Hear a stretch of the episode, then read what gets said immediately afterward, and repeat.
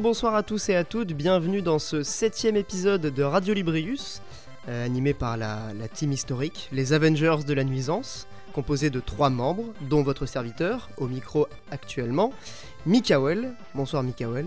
Bonsoir. Es tu avec nous Esprit, es-tu là? Bah oui, bonsoir. Non. Ah si, il est là. Ah, si, si, j'ai dit Euh, bonsoir. Tu m'ignores dès le départ, c'est vexant. Non, non, mais je, je dis Esprit, es-tu là? Puisqu'on a dû, voilà, on a dû recourir à tout un ensemble de, de rituels Ah, le pour euh, podcast invoquer maudit. Mikael. Voilà, le podcast maudit, exactement. Sachant qu'on a eu des problèmes de micro il y a littéralement un quart d'heure, donc euh, voilà, donc c'est toujours un petit peu compliqué. Euh, J'en profite pour saluer le troisième membre de la team historique, à savoir Monique du Terre-Terre. Bonsoir Monique. Bonjour les amis Oh putain, Ça réveille. la crise cardiaque. Bah, Euh, bien. bah, Comme je vois une, une ambiance sombre qui commence à apparaître euh, dès, le, dès le début de ce, ce podcast euh, sinistre, voilà, je, je viens, je rajoute de la bonne humeur. Ah t'as bien fait parce que il est, il est c'est le soir et tout, ça fait du bien, tu vois. On, on avait besoin d'un petit, d'un petit coup de, un petit coup de pelle dans la gueule pour se réveiller. Euh, Aujourd'hui, on va parler de plusieurs choses, euh, notamment en thème principal de l'émission Fire Emblem Three Houses, que j'essaie de prononcer correctement, mais j'avoue que c'est pas forcément un nom hyper simple à prononcer. Ils ont pas été sympas avec les, les francophones euh, comme nous. Euh, Fire Emblem sera un 3 peu le- viandes, hein, ça sera plus simple à prononcer. Oui. Fire Emblem 3 viandes. Euh, donc Fire Emblem 3 viandes, en plus on est trois animateurs, trois maisons. J'avais fait la blague sur Twitter, mais je pense que c'est pas mal de la, de la rappeler. Euh, donc ça, ça sera un peu le, le sujet central, mais on va aussi parler de nos, de nos autres jeux de l'été, bien sûr. Moi je serai la, un la petit- maison bleue, hein, sur la colline, tout ça. Moi, moi, je suis la maison euh, jaune, même si j'ai terminé le jeu avec la maison rouge, parce que j'avais recommencé une partie. Maison C'est jaune, bien, la couleur gars. du seum. hein. Ah, je suis pas d'accord. euh, C'était peut-être pas la plus intéressante euh, d'un point de vue scénario. Bon, on en discutera quand le, le moment euh, viendra où on discutera de Fire Emblem. Oui. Mais d'abord, on va commencer par une petite introduction à base euh, d'actualité. Euh, et je vais commencer par parler, voilà, parce que mes collègues euh, ont fait preuve d'une certaine réticence à l'idée de compter leurs aventures euh, estivales. Mikael n'a carrément eu aucune aventure, quelle tristesse. Moi, mes moi, il y a vacances, c'est la semaine prochaine, mec. C'est pour ça. Ah, tu pars hors saison. Eh ah, mais en vrai, je comprends. hein, c'est Ouais, quand tu totalement, quand t'as pas de gosse, souvent c'est plus pratique. Mais oui, c'est sûr que là, en fait, bon, moi j'étais un peu contraint de partir pendant l'été, mais, mais du coup, euh, oui, en, en temps normal, c'est vrai que c'est plus simple de partir en septembre, voire en octobre, euh, qui est aussi une, une bonne période. Ouais. Et moi, Euh, moi, euh, je suis parti. et moi euh, accessoirement, ah, je suis parti que deux week-ends, hein, donc euh, voilà. Ah, t'es parti que deux week-ends finalement, mais je croyais que t'étais parti euh, en Algérie un petit peu. Bah, euh. je suis resté cinq jours. hein. Un grand Ah ouais, week-end, hein, mais voilà. Ouais, un week-end prolongé quoi. Ouais. Ouais, c'est vrai que 5 jours, ça fait pas beaucoup. Bah ça et Marseille c'était aussi, sympa. dont je reviens. Ah, c'était à Marseille là que t'étais du coup? Bah oui, pour euh, fêter la Saint-Monique, de- euh, voilà. De deviner sur les photos de ton Insta, je- j'étais pas sûr exactement de où t'étais. Voilà, alors j'ai pris en photo un énorme tag avec un signe de Joule euh, localisé à Marseille, c'était pas très dur. hein. je l'ai pas vu celle-là. J'avais vu les autres avec euh, les- la bouffe et tout. Euh, mais, euh, mais du coup, t'as fêté la Saint-Monique. Voilà. Bah, ça, c'est, Bah, comme tous les ans, euh, là c'était la, la, la dixième Saint-Monique. Première fois que tu vas à Marseille ou tu connais déjà un peu euh, Euh, je connais un peu Aix parce que j'ai une tante qui vit là-bas, mais Marseille, euh, Ouais. euh, Marseille quoi. Marseille Ouais, c'est sympa. En plus, là, il devait faire super beau. Atroce le temps, Ouais, trop horrible, chaud. horrible. Comment ça, horrible Trop chaud ou Pire, trop euh, pire climat, euh, pire climat, euh, trop chaud, trop. euh, Ouais, euh, humide et tout. J'ai passé 4 jours à transpirer. Ouais, mais ça, c'est Genre pareil. Tu sais que dans le euh, Nord. L'image de, de Manuel Valls là, tu sais, avec la chemise sous transpirante, euh, j'étais Ah, comme ça. Mais putain, oui, mais oui tellement. C'est culte Mais J'étais comme ça pendant 4 jours, hein, atroce. Mais dis-toi qu'à Lille, euh, quand tu regardes les météos, en fait, c'est assez bizarre. Et ça prouve aussi qu'il y a peut-être des soucis au niveau de la météo ou du, climat en général. C'est que tu regardes les, points de chaleur, c'est dans le sud, donc euh, extrême sud, Marseille et tout. Et tout en haut, t'as pareil, équivalence, une espèce de miroir à Lille où il fait genre 33. Depuis 5 jours, là, il fait 33 degrés, mais c'est indécent. J'en reviens pas, quoi. On n'a jamais eu des étés comme ça ici. Et toi, tu fais quoi pour changer ça hein? Tu voyages en voilier peut-être? J'aimerais bien avoir les moyens de voyager en voilier. Non, j'ai voyagé en train, moi, cet été, du coup, parce que je suis parti euh, en Auvergne. Tu me fais une super transition, euh, mon cher Monique. C'est cadeau. Même si j'ai dû faire le, le- la fin du chemin en, en voiture et en bus, parce que évidemment il n'y a pas de train qui va partout en Auvergne. Et moi je suis parti à Mauriac. Donc euh, Mauriac c'est la sous-préfecture du Cantal, attention. 3000 habitants, sous-préfecture, ça vous donne un petit peu l'idée de, de l'ampleur de ce département que j'adore. Franchement c'est une super région euh, pour les vacances et tout. C'est le truc magnifique. avec les gobelins et tout dans la montagne, là. Ouais, exactement. Euh, Il y a des paysages qui font vachement penser au Seigneur des Anneaux, notamment dans le 2. Alors, quand il y a la scène des wargs avec ces espèces de plaines là, et ben, Mhm. le Cantal, ça fait un peu penser à ça. Parce que c'est quand même, il y a pas mal de relief, mais en même temps, euh, c'est c'est très vert. Il y a des endroits qui sont, c'est des plateaux quoi, si vous voulez. C'est des reliefs, mais avec des, des plaines immenses en, en altitude. Donc c'est une très belle région. Euh, moi, j'ai fait plein de randos là-bas et tout. C'était super cool. Mais euh, pourquoi je vous raconte ça? Parce qu'en fait, à Mauriac, il y a quelque chose d'assez intéressant. Euh, c'est qu'il y a des, personnages. C'est un peu une ambiance de petit village, même si ça reste une ville de 3000 habitants.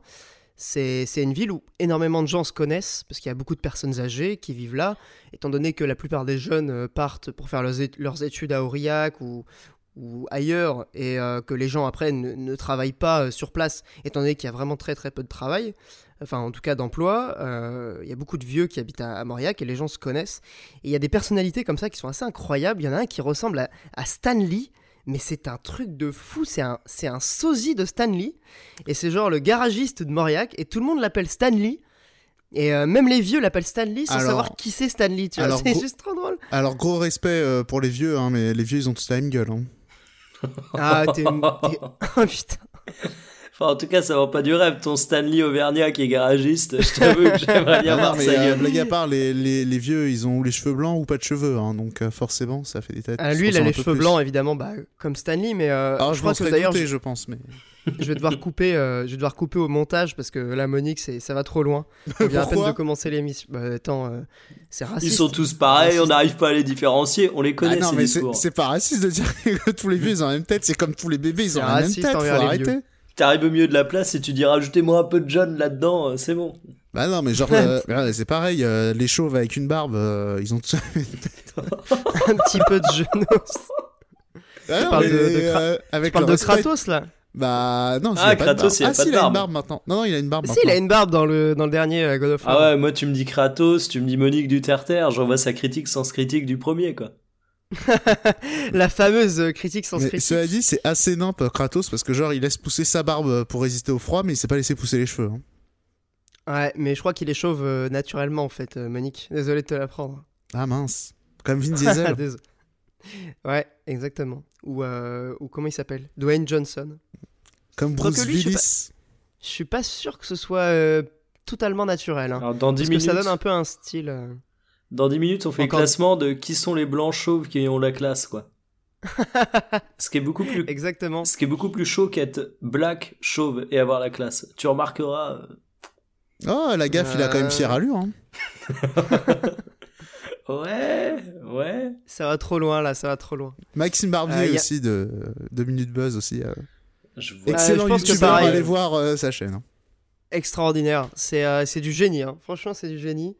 Euh, de, de sérieuses soirées en perspective si vous regardez ça euh, avec 2-3 bières sous le coude. Hein, Quelqu'un de très inspirant qui redonne euh, la motivation et l'amour du travail. Ça fait plaisir. Tout Plein de positive. Vos- en ces périodes troubles euh, où les, les jeunes se, dés- se, se détournent du travail, avoir des, des entrepreneurs comme ça qui, voilà, qui réinjectent de l'essence dans, dans le feu voilà, pour, pour faire repartir cette jeunesse. Bon, Qu'est-ce que je raconte?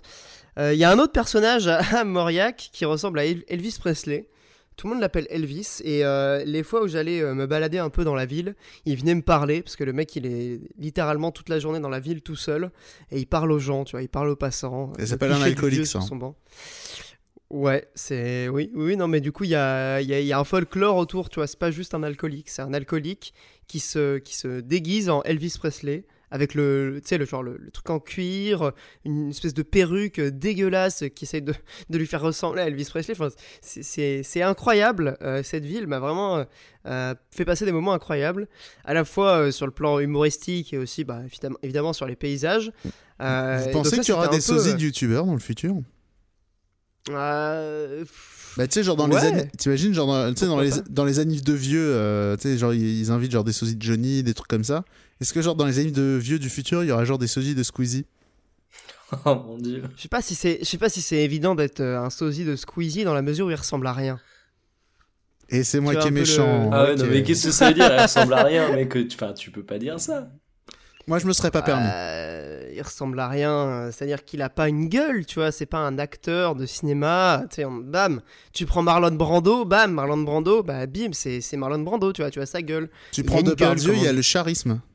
Il y a le charisme, Ouais, effectivement, mais. Exactement. Il y a le nez rouge, il y a, il y a tout un, voilà, il y a, il y a un univers, il y a des légendes, il y a des mythes fondateurs, il y a un folklore. C'est quelque chose qui, voilà, qui s'appuie sur des, sur des bases. Écoute, C'est dans tous les cas, je juste, te, euh, je te propose de niquer la planète avant qu'on en arrive au point d'avoir des sosies de youtubeurs. Je pense que c'est c'est la chose la plus prudente et sage à faire. Ou alors on fait comme dans l'espèce de secte du soleil où on fait un suicide collectif. Ce qui est plus ou moins en train de se passer, mais d'une manière euh, indirecte. Euh, voilà. Donc ça, c'était la, la première partie de mon été, assez incroyable. euh, Mauriac, j'ai passé trois semaines là-bas, c'était super. Euh, et ensuite, je suis allé il y a quelques jours à la mer. C'était juste pour une journée. Mes parents m'ont proposé de les accompagner. Je ne fais pas toute l'historique, c'était pas forcément passionnant. Mais pour revenir de la plage, on a décidé de couper par, par le sable. Sauf que la marée montait, et en fait la marée monte hyper vite au Cap Griné, et on avait toutes nos affaires, donc euh, les sacs avec les bouquins, les, serviettes de plage, enfin voilà, tout ce que vous imaginez pour, pour une journée à la mer. Merde, j'ai tapé dans le micro. Et en fait, euh, ce qui s'est passé, c'est que la, montée, la marée est montée tellement vite qu'on s'est retrouvé, euh, avec l'eau au niveau des, tétons, tu vois. Genre, ça a monté tellement vite qu'on a dû nager. On a dû nager pour retrouver la plage. Vous imaginez un peu le truc? Folie. Voilà, donc j'aime bien, j'aime bien raconter cette anecdote parce que euh, je sais pas, c'est pas un Mm. truc qui arrive souvent Juste, et je euh, trouve que on, on est passé pas loin de la noyade quand même. hein. ouais, juste euh, excuse-moi, je vois qu'on est déjà à 15 minutes euh, de podcast. Je voulais juste rassurer les auditeurs et euh, leur dire qu'ils sont bien dans un podcast de jeux vidéo. Voilà. Ah, laisse-moi raconter mes vacances. Mais- adapté mais attends, en juste- jeu. En, en parlant de, de noyade et de plage, euh, j'ai l'impression, de- enfin, en discutant avec des amis, je, je crois que je suis le seul à connaître cette légende urbaine.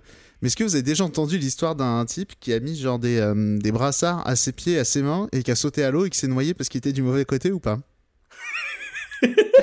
Non, je je suis, la attends, seule je- personne à avoir entendu parler de cette légende urbaine. j'ai pas compris l'histoire. Ouais, c'est un type qui avait c'était genre pour faire euh, pour faire l'étoile de mer là tu vois, pour flotter sur le sur le dos bah il y a un mec euh, à skip hein. c'est vraiment c'est peut-être c'est- une calomnie hein. mais euh, il y a un type qui a, genre mis des, urbaine. bah, ouais, qui a genre mis des brassards aux pieds et aux mains et qui a sauté à l'eau et euh, du mauvais côté et du coup bah, il s'est noyé Je- Mais non, mais je- mec, en plus, tu peux. Bah, tu sais, genre, quand t'as des brassards, oh, ça fait longtemps que je n'avais pas porté, hein, je te l'accorde. Mais je pense que tu peux un minimum passer ton bras sous l'eau et, et te retourner comme ça avec la force que ça a pour te faire remonter, quoi. Enfin. écoute Mais j'aime Ouais, je- beaucoup, ça- j'ai- envie d'y croire quand même. je- ouais voilà c'est comme les crocodiles dans les égouts Exactement. Ça ajoute la beauté, ça voilà, ça, ça ajoute la beauté au, à la légende quoi, au, au folklore. Et euh, sinon, bah j'ai joué à plein de trucs euh, sur Switch essentiellement. On va y- on va en parler juste après. Notamment, euh, pff, je vais peut-être en parler dans la partie chronique JV parce que là c'est un peu fouillis euh, étant donné que je parle pas vraiment de jeux vidéo. Je vais laisser Monique euh, embrayer sur sur un de ses jeux de l'été pour pouvoir attaquer un petit peu le, le cœur de l'émission. À Ouais. quoi as-tu joué cet été, mon, mon cher Monique? Alors, bah, Ah. effectivement, j'ai joué sur Switch, moi aussi, sauf que euh, les jeux sur Switch, euh, on en parlera tout à l'heure, euh, à ceux que j'ai joués. Par contre, euh, grande folie, j'ai joué euh, sur téléphone, j'ai, et voilà, et vraie vie de Yankee. Euh, j'ai racheté l'Eton 2, donc la boîte de Pandore normalement sur téléphone. Et voilà, j'aime beaucoup le jeu et ça me- ça ça m'a fait plaisir d'y rejouer. euh, quand Ah, ils ont le temps, ressorti les Letton sur, euh, sur euh, smartphone? Le premier et le 2. Donc euh, voilà, Experience Kill 3. Mais du coup, attends, tu as joué sur, sur, la, l'application euh, Ouais, smartphone ouais, ou tu as téléchargé un émulateur? Non, non, Full Yankee, j'ai payé ça, euh, 12 euros, je crois. T'es un, un Yankee parce que tu peux juste prendre un émulateur et télécharger la ROM. Oui, et je peux aussi prendre ma DS, sachant que j'ai tous les jeux. Mais. euh, ok. et, et surtout. Enfin, tu pas... me diras, Et c'est pas comme si le jeu je connaissais par cœur et que j'avais fini au moins 10 fois. Mais. tu me euh, diras, c'est pareil, j'ai racheté les, la trilogie euh, Ace Attorney, les Gak- Gakuten Saiban sur euh, Switch, alors que je les ai sur PC, euh, DS, version originale, et émulateur évidemment sur mon téléphone. Et je me, reçu- me suis pris la version Switch parce qu'il y a une nouvelle traduction française. Mais c'est- c'est c'est pas Ouais. possible quoi. Bah, Mais mec, Là, le, là, le, je- le Letton, c'est toujours la même traduction française, les mêmes voix super, euh, le son est plutôt. Ils l'ont bien récupéré, Scamnay, c'est les assets de l'époque. hein. Il est, euh, c'est plutôt bien récupéré, le portage est assez propre.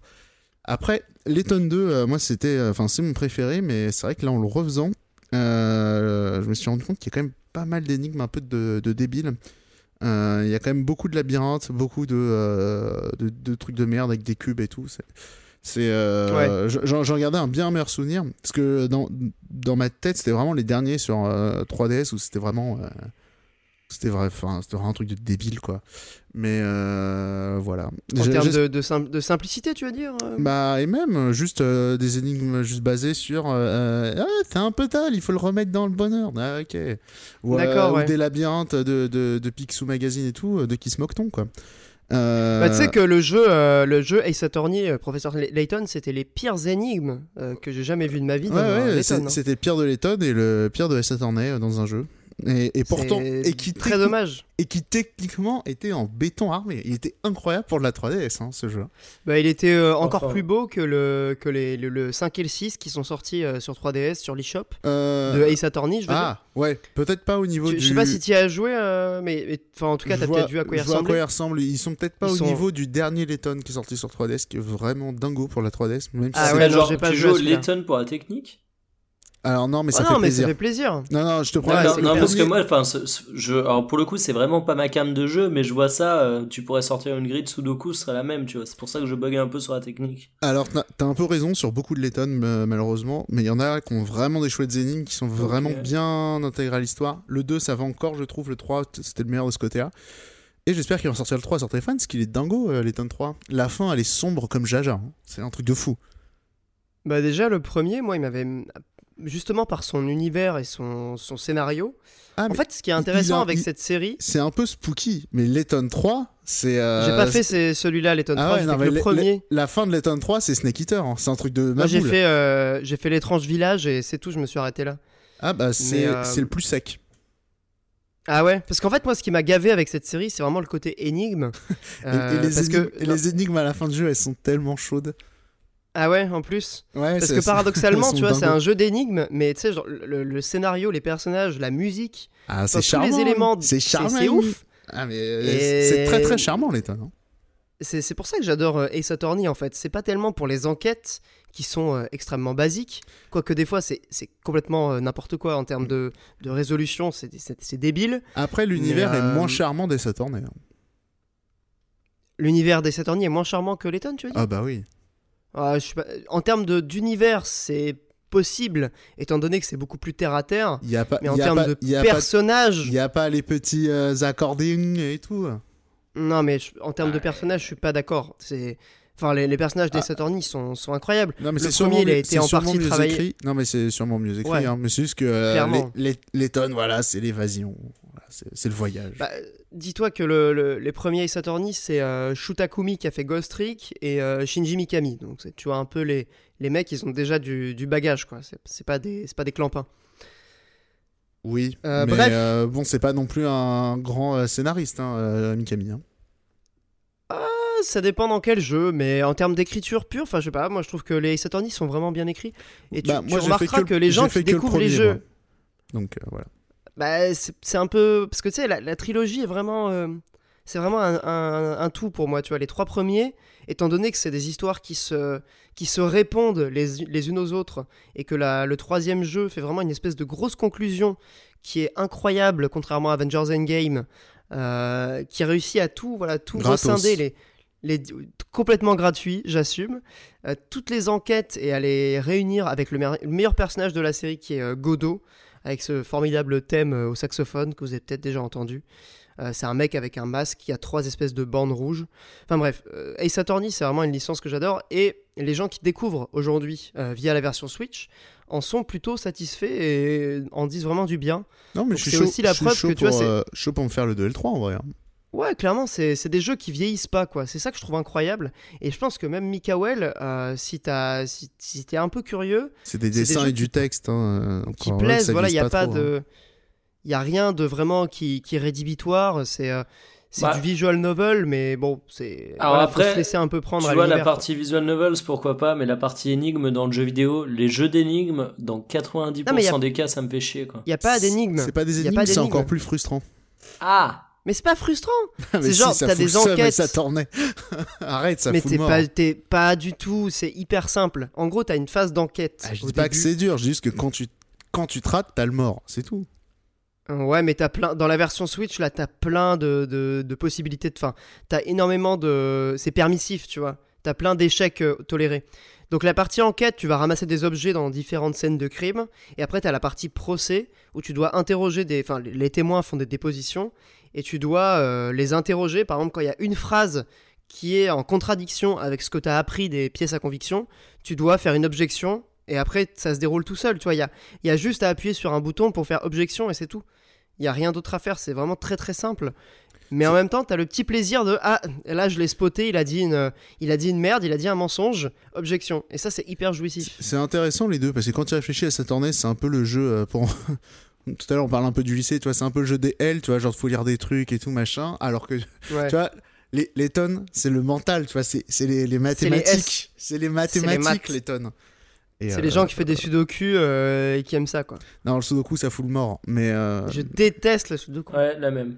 Alors, je préfère ça. Ah, au- putain, je sérieux ça- Je préfère ça aux mots croisés, parce que les mots croisés, je trouve absolument rien. T'es ouf Ah, Ah non, les je mots suis croisés un c'est trop bien. incapable. Les mots fléchés, je suis incapable de trouver un, un truc. Je suis, je suis abruti. Il y a ça. Il y a différentes sortes. J'en ai fait pas mal cet été des mots fléchés parce que c'est vraiment une activité que j'adore en vacances. Oh là là. Euh, Ah J'ai joué. Non, mais j'ai fait des mots fléchés avec la, la grand-mère euh, Yvette que j'embrasse. Et Stanley. euh, de, de ma Carole, de ma Carole, de ma compagne Carole, de ma Carole, ça fait un peu bizarre. Euh, mais du coup, c'est- c'est c'est vraiment cool parce que t'as plein de difficultés. T'as des forces 1, des forces 5, Non, mais. des forces 10. Vous pensiez découvrir des jeux dans Radio Ibrius, mais pas celui-là. Ah, Non mais attends parce que là niveau mots fléchés non mais c'est important quand même parce que j'ai un pote aussi moi qui est pas mal dingo de mots de mots fléchés euh, c'est génial. sa grand-mère elle faisait elle- je crois elle avait une association de mots fléchés elle faisait des tournois et tout bref un délire et euh, et en vacances ce connard de- Mais et, et Est-ce en vacances du stream et a pété un câble, tu es en mode putain, mon papier est mouillé, je peux pas faire mes mots fléchés. Alors non mais Mikael, il en peut petit-fils- plus là. Mais non, mais son petit-fils, donc mon pote, avec qui je suis souvent parti en vacances, à chaque fois, il arrêtait pas de faire, il arrête pas de faire des mots croisés, et euh, c'est lunaire. Je, je, je suis incapable de jouer à ces trucs, moi. Mais c'est pourtant c'est des systèmes mais vieux comme le monde. Hein. C'est la- l'ancêtre des jeux vidéo. C'est comme les échecs. Faut connaître des mots et tout, c'est compliqué. compliqué. Ah ouais. Après, tu, tu peux t'aider d'internet et d'un dictionnaire.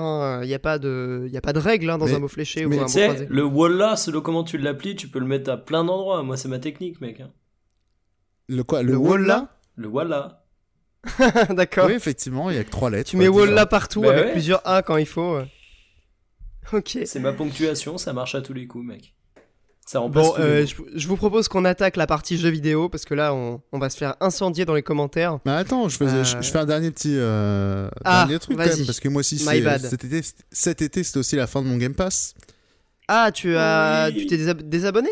Bah ouais, moi j'ai payé un euro pour, euh, pour jouer à- au truc qui m'intéressait. hein, donc euh, Même moi, je l'ai fait.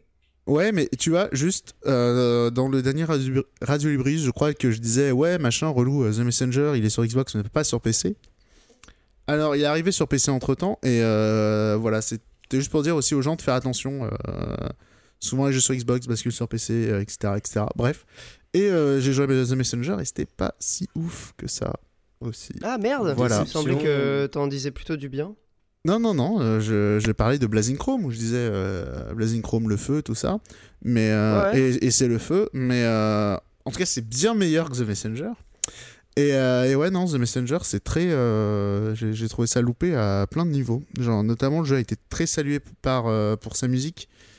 Et, et, et comment dire, en fait, non, quand tu, dans le jeu, quand tu vas dans l'eau, c'est c'est une connerie, mais sur le truc qui m'énerve, moi. Quand tu vas dans l'eau, il y a un filtre de fréquence pour faire comme si tu étais dans l'eau. Donc tu dis, oh chouette, euh, belle attention et tout. Le seul truc, c'est que dans un jeu qui veut se la jouer rétro et tout machin, ça c'était impossible à faire sur des vieilles consoles, ou alors c'était très compliqué. Bon, ça, on s'en fout, euh, c'est pas grave. Bah alors, pour- bah alors pourquoi tu fais un jeu sur pixel art comme ça? Et c'est un jeu qui justement il raconte un peu l'évolution des jeux vidéo et tout. Pour, pourquoi tu fais ça? Ah, Tu ça, rates un ça, truc euh, pareil. ça, je veux bien. euh, Ça, je, ça, je c'est- peux pas, je justement, peux pas dire. hein. justement, c'est là où je trouve que c'est problématique. Tu vois, là où voilà, c'est des petits trucs, des petits trucs comme ça qui m'énervent. Et le côté, euh, le jeu il s'ouvre en mode Metroidvania à la fin, je trouve vraiment que c'est une idée de merde. Et, euh, et les niveaux Ah, ils ont pas été prévus pour ça. C'est très long et très chiant quoi. Ok, parce que j'en ai entendu euh, beaucoup de bien, euh, notamment de- d'un peu des vieux de la vieille euh, qui, qui ont apprécié le côté hommage. Oui, mais ça c'est Perso, des. euh, euh, ça m'intéresse pas un jeu qui se contente de faire ça. tu Ouais, vois, mais de tu te sais, faire euh, baigner dans ta nostalgie. Ouais, c'est triste, moi je trouve ça. Bah ouais, mais en plus c'est même pas bien, c'est très mal foutu le côté hommage au vieux truc. Hein. C'est vraiment, Ah ouais c'est vraiment un jeu de rétro mytho quoi. C'est vraiment, ça reprend le vieux, le- de vieux souvenirs très vagues de gens qui savent pas exactement, qui n'ont pas retouché à ces vieux jeux depuis des années. Et, euh, et voilà. mais ça, en fait, sur le, sur le principe, ça, ça me gêne pas tant que ça. Alors, alors, C'est- attends. c'est-à-dire que c'est tu pas forcément une attaque Knight. sur le jeu. Attends une seconde. C'est pas une attaque sur le jeu. C'est juste, euh, moi c'était ça qui m'intéressait. Et euh, là où euh. Blazing Chrome et, et comme Shovel Knight aussi, c'est des jeux qui, qu'on s'appelle, ils, ils étaient pas possibles à l'époque, mais ils reprennent. euh, comment dire Ils arrivent à faire le et si. Et si on avait un peu plus de puissance, on aurait pu faire ça. Tu vois. Euh, ça, c'est des jeux, jeux qui allaient vraiment jusqu'à là. Là où euh, The Messenger, c'est pas Ouais. tout ça. C'est un truc de couillon, quoi. D'accord, ok. Bon, bah écoute, euh, tant pis, j'ai envie de dire, dommage. C'est pas un jeu qui m'intéressait de base, donc euh, dans tous les cas, euh, j'y jouerai sans doute jamais. Mais, euh, mais bon, un petit peu déçu pour toi. C'est un il- jeu qui avait quand même eu des, des bonnes critiques. Hein, tu Après, regardais la presse. euh. Bah, il est visuellement, il est très varié, il est très joli, il est très jouable, voilà quoi. Mais bon. D'accord. Oh, Est-ce Bon, que, bah- en conclusion, tu dirais que ton euro de Game Pass a été bien investi, Monique? Alors, euh, oui, ça va. Pour Blazing Chrome, euh, ça valait le coup. Mais t'as joué à 30 000 jeux sur le Game Pass. euh, Tu nous en avais parlé dans un épisode précédent. là. t'as- Non, mais T'as quand j'ai jou- jou- quand même j'ai picoré, joué- hein. J'ai joué 15 minutes à Gears of War, j'ai eu envie de vomir. Wolfenstein vrai. 2, c'est pareil. C'est de la merde. Euh, comment ça Ouais, s'appelle mais t'as quand même pu le tester jeu les jeux, tu vois. euh, là, j'y ai joué. J'ai... Ouais, voilà, j'arrive même pas, j'arrive, pas à jouer à ce truc. Et, mais euh, on en avait parlé de tout ça, je me souviens. oui. Mais bon, Bah ne voilà. serait-ce qu'avoir pu mais- essayer, je trouve ça. Non, mais ça valait, un euro. ça valait le coup parce que j'ai joué à Blazing Chrome et que c'était très bien. T'as fait le métro Ouais, ou pas. Bah non. Bah non, mais tu peux pas dire que le Ah, métro c'est de la ça à merde. Monique. Ah non, mais c'est juste que euh, vraiment aucun intérêt avec. euh, avec euh, je, je respecte le jeu et tout, mais c'est, il m'attire, il m'attire pas du tout, métro. Et après, ceux que, qui pouvaient t'attirer aussi, tu les avais peut-être déjà fait, tu vois. Genre, on parlait de Wargroove, que moi j'ai fait grâce Ouais, au Game complètement, Pass. ouais. Toi, tu Non, mais je, fait, je, euh, je dis pas que le Game Pass c'est de la merde, hein, je dis juste que euh, il y a plein de bons jeux sur le Game Pass que j'ai déjà. Mais dis-toi qu'il y a le, par exemple là, il y a le, il y a le DMC5 qui va sortir dans le Game Pass dans quelques semaines. Et Bah ça, pour les gens qui sont abonnés, tu vois, enfin, Mais moi, je c'est suis quand un- même euh, mais moi, je suis un assez petit- incroyable. Mais moi, je suis un petit Dewanos, moi. Ah bah pour euh, DMC, évidemment, moi aussi je suis un Dewanos sur DMC, il n'y a, y a même pas de débat. Mais je me dis que le principe est quand même vraiment super. Pour l'instant, moi je me suis toujours pas abonné. Euh, j'ai j'ai failli le faire, euh, puis au bout d'un moment ça m'a gavé parce que c'était galère de s'abonner, je comprenais pas entre le Ultimate, le PC, est-ce que les jeux euh, Xbox peuvent être joués sur... Enfin, c'était pas hyper clair je trouve sur Ouais, leur je suis d'accord, c'est pas génial. On est d'accord, hein, c'est c'est pas... moi- c'est- je suis d'accord que c'est moyennement clair. Par exemple, DMC, est-ce qu'il arrive sur PC ou sur Xbox? Parce que, sur, parce que sur- parce que sur Xbox, ils sont beaucoup plus chauds que sur PC. Eh ben, Enfin, voilà. sur ce genre de Et- jeu, parce que sur PC aussi, il y a quand même des trucs chouettes. Hein, mais... Mais en même temps, j'ai cru comprendre que tous les jeux Xbox arrivaient à un moment donné sur PC aussi, tu vois. Donc Euh, C'est- à je- je terme. sais pas. Je, je crois que c'est à voilà, terme. à terme. Mais parce qu'après sur PC, il est encore. précision. Sur, sur PC, c'est encore en bêta. C'est pour ça aussi. Ok, d'accord. Ah oui, il est pas officiellement. euh, Pourtant, il y a le Ultimate, il est, ils le vendent tel quel et il est pas en bêta celui-là. Mais... Le... euh, ah non, alors le Ultimate, il est pas en bêta, mais le PC qui est à l'intérieur du Ultimate, lui, il est en bêta. Ok, waouh. Putain, mais c'est un peu bizarre quand même, je trouve leur système. Même si, encore une fois, moi je salue euh, totalement le truc et je veux bien croire qu'on y trouve euh, totalement son compte. Euh, J'aimerais bien trouver plus de jeux qui m'intéressent. Ça manque énormément de jeux japonais quand même, je trouve. C'est, c'est Ouais, mais vous jouez qu'à de ça. jeux occidentaux. Tu sais, Bah, Eh, tu sais, non. mec, je me suis fait la rétrospective. Je pense qu'on prend tous les jeux qu'on a chroniqués au cours des derniers Radio Ibrius. On prend votre proportion de jeux japonais. Je pense que c'est un truc hallucinant. Bah quoi, c'est le bled, on oublie Ah non, pas mais les je, racines, je hein. dis pas que, je dis pas que c'est mal ou pas. mais forcément, t'es sur une offre euh, qui est fait euh, Xbox PC par Microsoft. Si ta cam, c'est les jeux japonais, tu sens venir un peu l'arnaque à un moment, quoi. Oui, c'est Ah ça, non, parce mais qu'en vrai, il y a plein de jeux japonais pas, qui euh, sortent pas sur Xbox aussi, donc... euh, Oui, non, mais en plus de ça, non, je, je souligne simplement le fait que sur PC, depuis quelques années, il y a énormément de portages de jeux japonais euh, sur Steam, C'est vrai. euh, même sur l'Epic Game Store, et c'est vrai que le Xbox Game Pass en, en profite pas forcément. ah, Après, c'était juste une remarque. euh, Je comprends totalement que ça ne soit pas le cas. hein, Après, juste, je, je pense que Microsoft, ils veulent des jeux qui font un peu parler d'eux et tout machin. euh, euh, le- totalement, bien sûr. Hmm. les, les jeux euh, japonais qui sortent sur PC, euh, je sais pas si ça fait euh, vraiment rêver les gens, quoi. Genre Grandia les 2, ventes. Grandia 2 dans le Game Pass, euh, je suis pas sûr que... Tu me diras, il y a Shenmue Il dans le... ga- Il y a Shenmue dans Il le... est sur Switch Ah, il y a Shenmue dans le Il y Game a, Pass. merde, comment il Ok. s'appelle aussi ce jeu euh, Tour par tour, un peu à la XCOM, dans le même style, ou Fire Emblem Euh, Valkyria, Valkyria quelque Profile. chose. Euh, Chronicles, euh, non. Attends. Celui qui était sorti sur PS3, qui a été réédité sur PS4, là. Valkyria machin. Ouais. C'est pas Valkyria euh, Chronicle Si, Ah. c'est ça. Ou Profile C'est ça, Chronicle Non, non, mais- Profile, euh, c'était sur PS1, ça. Ouais, je Euh, confonds, Non, là, c'est Chronicle. Ok, et ça c'est pas mal hein, pour le coup. euh, Ouais, ouais. Valkyria Chronicles 4. J'avais joué au, au 3, je crois, sur PC. Non, le 3, C'est- c'était... un- Le 3, c'était sur Ou le PSP. 2 peut-être? Ah ok, Le 2 bah, aussi le sur 2 PSP, peut-être alors. euh, Sur PSP aussi, et qu'au Japon en, en plus, donc... euh. Ouais, mais c'est pareil, de le mémoire, le 4, il est qu'en anglais, non? Il y a pas une connerie comme ça? Peut-être. C'est possible, hein, c'est pas un gros, c'est pas un gros titre. Je crois qu'on a que le premier et le 4 qui sont sortis chez nous. Il y a un petit côté euh, Fire Emblem, je trouve, dans le dans, dans l'idée. Oui, c'est. Euh, Oui, sauf que les bonhommes sont encore plus moches que dans Treehouse, donc euh, voilà. Ah ouais, non mais clairement c'est vrai que c'était pas. Euh, Il y a match. On va en, on va en parler. Ouais. Et, euh, et niveau. Et... Faudrait que je vérifie, mais je crois que euh, ceux qui ont fait les Valkyria, c'était ceux ont bossé il y a. Fut un temps sur les Sakura Tyson, qui est aussi une saga de Tactical à l'origine. Purée, je lance, euh, enfin je tape Valkyrie Chronicles 4 sur Google. Le premier lien que Google me propose, enfin les deux premiers liens, les deux premiers, c'est Carole Quinten, un jeu incroyable. euh, Julien Chiez, le meilleur tactical RPG. Ah, mais ça, c'est parce que t'es pas en navigation privée, mon cher Albius. Non, effectivement, je suis pas en navigation privée. mais Google bon, connaît tes goûts, connaît tes, tes, tes petits Non, abonnements. je- Je suis pas abonné, vous êtes des ouf. Euh, on va passer, si ça vous va, à la partie euh, chronique, où on va revenir un, instant sur euh, un jeu chacun. Ouais, juste Avant de passer petit, à Fire pouce, Emblem. petit pouce rapidement. ouais, les, donc, les développeurs de Valkyria Chronicle machin, là, effectivement, ils ont bien bossé sur les Sakura Tyson, mais aussi sur plein d'autres trucs de Sega. Je, je suis assez impressionné, voilà. Ouais, c'est un studio qui fait sans doute du, du- de la sous-traitance. euh. Bah, je sais pas, mais euh, c'est les anciens de la team Shinobi. Et euh, on aime bien Shinobi, nous. Euh, oui. ok, on aime bien. Euh, juste après la petite musique.「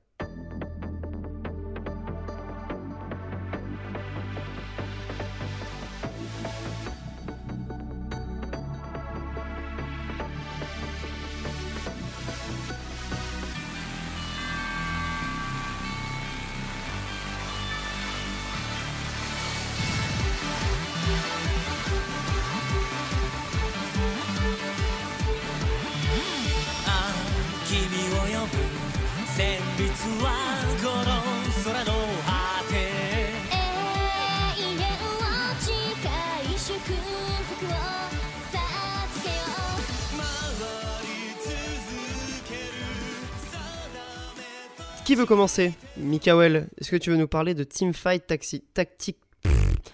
Teamfight Tactics? Eh bien, oui, si tu veux. Donc, Teamfight Tactics, euh, pas mal de mes potes m'en parlaient. Moi, au départ, je voyais que ça venait de l'univers de League of Legends, auquel j'ai pas joué il y a environ euh, je ne sais pas combien d'années. Et ça me tentait pas trop, sauf que j'ai vu le, le jeu tourner, et en fait, je vais faire une comparaison qui est peut-être complètement pétée. Euh, ça va faire criser des gens, mais c'est vraiment à ça que ça m'a fait penser. J'ai eu l'impression de voir un, jeu de cartes où t'as pas forcément besoin de te construire un deck. Je m'explique. Euh, le principe du jeu, c'est que à chaque partie, tu recommences de zéro. Tu vas devoir choisir un premier personnage, et au fur et à mesure des tours qui avance, tu vas pouvoir t'acheter euh, d'autres personnages et créer des synergies. Euh, chaque personnage a une classe et une race, et en fonction de ça, bah, si par exemple tu as 6 mecs de la classe bagarreur, ils vont tous avoir énormément de PV, et si en même temps t'en as deux de la classe sauvage, ils vont attaquer plus rapidement. Et en fait, tu te retrouves avec des parties où t'as euh, ce petit mélange que j'aime beaucoup, qui est euh, le facteur chance où tu sais jamais le tirage que tu vas avoir au fur et à mesure des tours. À chaque tour, on te propose des nouvelles cartes. Et donc, bah, tu vas dire, vas-y, je mise tout sur le fait que cette carte elle va sortir, ça se trouve, elle sortira jamais. T'as aussi pas mal de stratégies, d'anticipation. Euh, t'as des mécaniques de gameplay qui sont vraiment super cool euh, dans le jeu. Par exemple, le fait que à chaque tour tu gagnes du gold et avec ce gold tu vas pouvoir t'acheter euh, plus ou moins de cartes, poser plus ou moins de persos sur la petite map où ensuite ils combattent automatiquement selon leur placement et tu gagnes des bonus de gold selon que tu sois en série de victoires ou en série de défaites. Et euh, moi, c'est un jeu où je me suis beaucoup, beaucoup, beaucoup amusé parce que tu peux faire exprès de te prendre des séries de tôles jusqu'à la fin, avoir euh, 3 PV sur tes 100 initiaux et à la fin faire 20 victoires d'affilée et latter la gueule de tout le monde. Donc c'est à la fois un jeu qui mélange euh, de la stratégie, de la chance, qui demande de bien connaître les équilibres, les compos. Et euh, c'est franchement très très cool dans la catégorie de jeu que je qualifierais de jeu fond d'écran. C'est-à-dire que ça peut tourner sur n'importe quel notebook de merde. Il n'y a pas besoin du son pour être apprécié. C'est un jeu qui est relativement posé. Tu peux limite regarder un truc en même temps. Je sais que moi, ça m'est arrivé de regarder des matchs de foot en même temps, par exemple. Et pour autant, bah, c'est quand même un jeu qui est assez prenant et ça fait assez longtemps aussi que je m'étais pas pris de de kiff de vraiment m'améliorer autant sur un jeu en ligne. C'est-à-dire que, bah, comme la plupart des jeux du style compétitif ou autre, t'as des ligues. Euh, de mémoire, t'as euh, fer, bronze, argent, or, platine, et après tu passes dans les lignes un peu plus élevées. Et pour le coup, j'ai vraiment bien kiffé le côté compétitif. Donc voilà, les gens qui connaissent pas du tout n'ont rien compris au concept. Je suis incapable d'expliquer le concept du jeu. Je suis désolé, je suis très mauvais pour faire des briefs. Et j'ai pas préparé la Ça présentation. Ça se joue exclusivement en ligne? On- Il y a un mode PVE, mais comme t'as un mode PVE dans, euh, dans League of Legends, alors c'est pas du tout le même style de jeu, mais ou euh, dans Hearthstone si tu veux. Le seul but c'est vraiment d'être en partie avec des gens, parce que tu commences, t'es 8, et au fur et à mesure que tu vas gagner tes combats contre les gens, tu vas plus ou moins perdre des PV, et euh, les, les joueurs sont éliminés un par un. Et en fait, t'as as vraiment ce gros côté, euh, bah, tu vas construire aussi ton équipe en fonction de l'équipe du mec en face. Euh, truc tout bête, tu vas avoir un mec en face qui va euh, miser tout sur un archer qui va être derrière, qui va être protégé par des guerriers et qui est ultra bourrin. Ben tu vas pouvoir te dire, ok, ben moi je vais acheter un Blitzcrank qui est un perso qui peut attirer un DPS à lui, ou alors sur un assassin qui va sauter par-dessus les guerriers. Et en fait, non seulement t'as euh, t'as ton build de base que t'aimes bien construire, où t'essayes d'avoir toujours les mêmes persos, parce que t'es content de la synergie que t'as trouvé, mais c'est aussi un jeu où t'as as des mécaniques de gameplay qui sont intéressantes. Par exemple, quand t'achètes un perso, tu peux le revendre exactement le même prix. Ce qui fait qu'en fait, euh, selon comment tournent les parties, tu peux facilement euh, faire un all-in, tout vendre, retenter de remonter ton équipe de A à Z, et ça fait que c'est des parties qui durent de, je entre 20 et 40 minutes, sauf si tu Ouais, meurs comme une merde au départ. Exactement euh, comme, League- comme League of Legends en fait. Euh, ouais, mais alors pour le coup, en termes de gameplay, c'est ultra différent. Euh, c'est, euh, alors je sais pas comment, euh, je sais pas comment te décrire ça. euh, C'est de tu- l'auto-chess. C'est de l'auto-chess. Alors j'avais entendu ce terme et c'est un genre que je connaissais pas du tout. Bah, C'était le nom du mode Dota, que je crois. Qui, Ben mec, je savais même pas que c'était donné- un mode à la base. Pour te dire, moi j'ai débarqué là-dessus, on m'a dit que c'était cool, j'avais jamais vu un, un jeu de ce style. Et vraiment la comparaison que j'avais, c'était, euh, bah moi j'avais bien kiffé jouer à Hearthstone, sauf que Hearthstone euh, c'est un peu, euh, je peux pas dire que c'est un pay to win, mais si tu joues pas depuis 10 ans, tu vas te faire latter la gueule. Non, Euh, faut jouer c'est pas 10 faux. ans, c'est plutôt l'inverse. Ouais, enfin tu vois l'idée quoi, il faut accumuler des cartes, tryhard. etc. Bah, c'est Et- un peu comme LoL, faut ou alors tu tryhard hein, pour. hein. peux ouais, payer mais, aussi. ouais, ou tu peux payer, c'est pour ça que je disais un pay to win aussi, mais euh, mais Ouais, non, là mais- au contraire, tu vois, tu recommences à chaque fois de zéro, donc au final. Mais, mais euh, comment s'appelle le truc qui est drôle avec euh, du coup euh, TFT, euh, Ouais. voilà, c'est s'appelle C'est que c'était un mode de Dota et et LOL c'était un mode de Dota aussi à la base. Voilà. Exactement, ouais. C'est rigolo. Le mode, On- le mode Bon même MOBA en fait, non? Non, Si, c'était un c'est- mode de c'était le mode Dota déjà sur War... non même c'était un mode c'était Dota qui était un mode de Warcraft 3 De Warcraft Et après, 3, voilà. et C'est après ça, LOL, c'était des anciens modeurs de Dota qui sont partis faire un Ouais. truc. Et, euh, et là, du coup, les, les autos de chess, donc là, c'est reparti de Dota. Et euh, ceux qui avaient fait le mode sur Dota, ils ont fait un truc sur euh, téléphone, je crois, euh, euh, par des Chinois. Apparemment, c'est bien. Mais euh, voilà, c'est, ça, ça cartonne de ouf hein, les autos de chess euh, depuis quelques mois. Mais mec, c'est vachement kiffant ouais. parce qu'en fait, c'est c'est un type de gameplay qui est ultra zen et qui permet de faire 40 trucs en même temps. Et je te le dis, t'as un, t'as un bon mélange de plusieurs genres et de plusieurs, euh, plusieurs petits éléments de juicy qui vont, qui vont te faire kiffer, tu vois. Que ce soit euh, avoir exact. En fait, euh, à la fin, quand t'es plus qu'à deux, bah, tu retombes toujours en face du même mec. Et des fois, moi, je me suis retrouvé à des parties où j'inversais juste la position entre deux persos et euh, je me faisais hâter la gueule. Et d'un coup, j'ai réussi à, mais vraiment à mettre une raclée au mec. Et t'as des kiffs comme ça, mais aussi t'as le kiff de bien réussir à construire ta compo au bout de 30 minutes, t'as le kiff d'avoir un gros coup de chance et d'avoir une carte qui sort. Et en fait, c'est un jeu qui gère euh, très très bien, je trouve, les, les cycles de plaisir qu'il donne aux joueurs. Les cycles de plaisir. Alors, euh, comment Euh, t'expliquer pro- ça Prochaine idée de chronique, là, les cycles de plaisir. Non, mais je sais pas comment t'expliquer. Non, mais genre, plaisir. par exemple, tu vas jouer à un MMO. Un Oh. MMO, euh, je te dirais boucles que de gameplay, tu veux dire. Ouais, si tu veux. Alors, j'ai pas les termes, je te dis ça comme, comme ça vient, mais un MMO, euh, tu vas te faire chier pendant 50 heures, sauf que tu vas avoir mais un kiff énorme au moment où tu vas passer ton level. Euh, et à contrario, t'as des jeux comme Counter-Strike où euh, bah, dès que tu vas faire un frag, c'est-à-dire toutes les deux minutes, tu vas avoir un petit kiff d'adrénaline. Et tu vois, c'est Uh-huh, vraiment deux jeux qui ont euh, des systèmes de récompense et de plaisir qui, qui sont ultra différents. Et justement, TFT, je trouve que là-dessus, il gère très très bien, parce qu'à n'importe quel moment de la partie, il arrive à trouver un truc pour te faire kiffer. Bah, tu sais, c'est- un peu comme LoL où tu sais, avec euh, les, les, les phases de ligne, les teamfights, euh, les ganks, tout ça. Ouais. C'est, euh, tu sais, tu passes par plusieurs états comme ça de, de, de plaisir. Sur la roue des plaisirs. T'as genre, euh, quand t'es sur la ligne, tu te regardes et tout. Tu, tu fais, c'est le jeu d'esprit, tu vois. Ouais, mais euh, Et après, ça va être le, le coup de les réflexes et tout. Les... alors autant je suis d'accord sur ce que tu dis, autant j'insiste vraiment TFT ultra différent de LoL hein, pour le coup. Non, Oui, mais non, je, mais c'est je parce parlais que juste le- dans le, le côté Oui, complémentaire. oui, dans genre non, mais plaisir je- complémentaire. J'a- J'avais bien compris, mais je précisais au cas où, tu vois, euh, certains, euh, s'ils connaissent pas forcément TFT, euh, faut bien le différencier les deux. On peut détester LoL et adorer TFT et inversement, quoi. Autre petit détail euh, du coup euh, par rapport à LoL aussi, les, hum, ce que j'ai regardé, euh, j'avais vu quelques images, c'est les, c'est les persos de LoL. Est-ce que euh, Ouais. du coup ça se passe comment pour les skins? Alors, je t'avoue j'en que- ai aucune idée, mais c'est simple pour T'as jamais, Moi, vu des persos, t'as jamais vu de persos skinnés encore dans TFT Euh, je crois pas, non. Non. Non.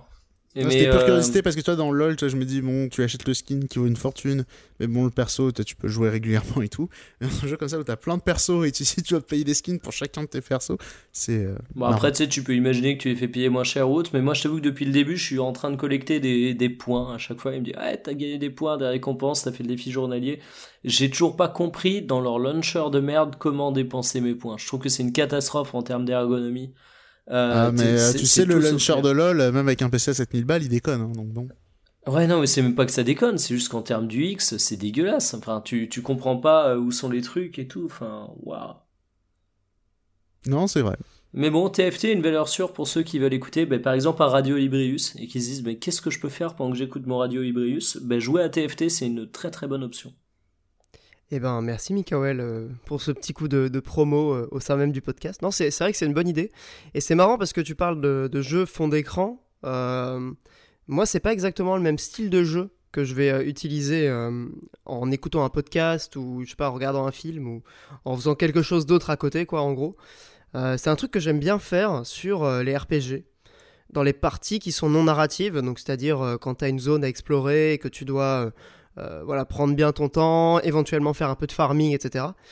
Et j'ai donc fait la démo de Dragon Quest 11 sur Switch.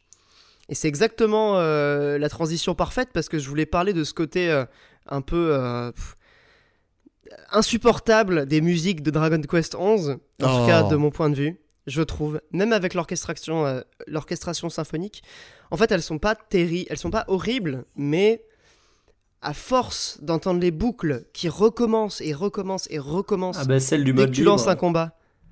Et enfin, pour l'instant, moi, j'en suis donc euh, au moment où je découvre euh, le, le monde. Je viens de, par- je viens de passer la porte euh, et j'ai toujours pas fini la démo. hein. C'est ça qui est incroyable. J'ai presque 10 heures de jeu et j'ai toujours pas fini la démo. Donc c'est qu'ils ont, ils ont été vraiment très très généreux sur sur la démo. Après, c'est peut-être aussi un calcul destiné à te t'inciter à continuer quand le jeu sortira. C'est peut-être pas si bête en fait d'avoir fait ça. Mais, euh, mais du coup, voilà. Donc je, viens de passer la porte euh, du départ. Voilà, c'est comme ça qu'on appelle ça. Et, euh, et en fait, le problème que j'ai avec ce jeu, c'est vraiment ces boucles de musique qui recommencent de manière systématique. C'est-à-dire que plutôt que de faire perdurer le morceau et de le reprendre quand il est coupé par tel ou tel événement ou un autre, eh ben ils refont, ils recommencent, tu vois, la, la mélodie, ils rebouclent le truc depuis le début. Et quand t'as la musique de combat, le point point point point point du, du début, mais toutes les deux secondes, mais c'est moi ça me rend incroyablement euh, dingue. Donc j'écoute des podcasts à côté. Et, euh, et ça me. Oh mon dieu. Je ressortais le casou. ah non, Ah, mais, mais t'as un casou, toi? Bah oui, ça, ça anime les soirées. Et, euh, incroyable. Euh, ouais, non, mais. mais euh, euh et ça réveille des traumatismes sur Dragon Quest. Ah ouais, non, mais juste le.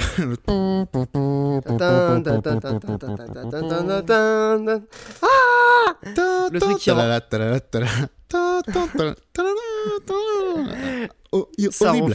Mais le pire, c'est que cette boucle, elle fait genre 1 minute 30, mais c'est mais voilà, elles sont tellement courtes les musiques, c'est horrible. Non, mais au lieu de mettre des alertes contre l'épilepsie et tout machin, mais wesh, le Peggy, mais limitez ça. C'est ça devrait être, mais interdit. c'est horrible. Parce que la, mu- musique limite- des combats, la musique des combats, bon, elle est, elle fout un peu le seum, Ah mais je trouve que ça va. Mais Elle celle de la. World Map, elle est cauchemardesque. Mais celle de la World Map, c'est celle que tu viens de chanter là? Ouais, elle est, euh, Mais c'est pas la. World Map, ça, c'est la musique normale. Enfin, c'est la musique de- de- d'exploration, quoi. Bah oui, la World Map, c'est ça le problème.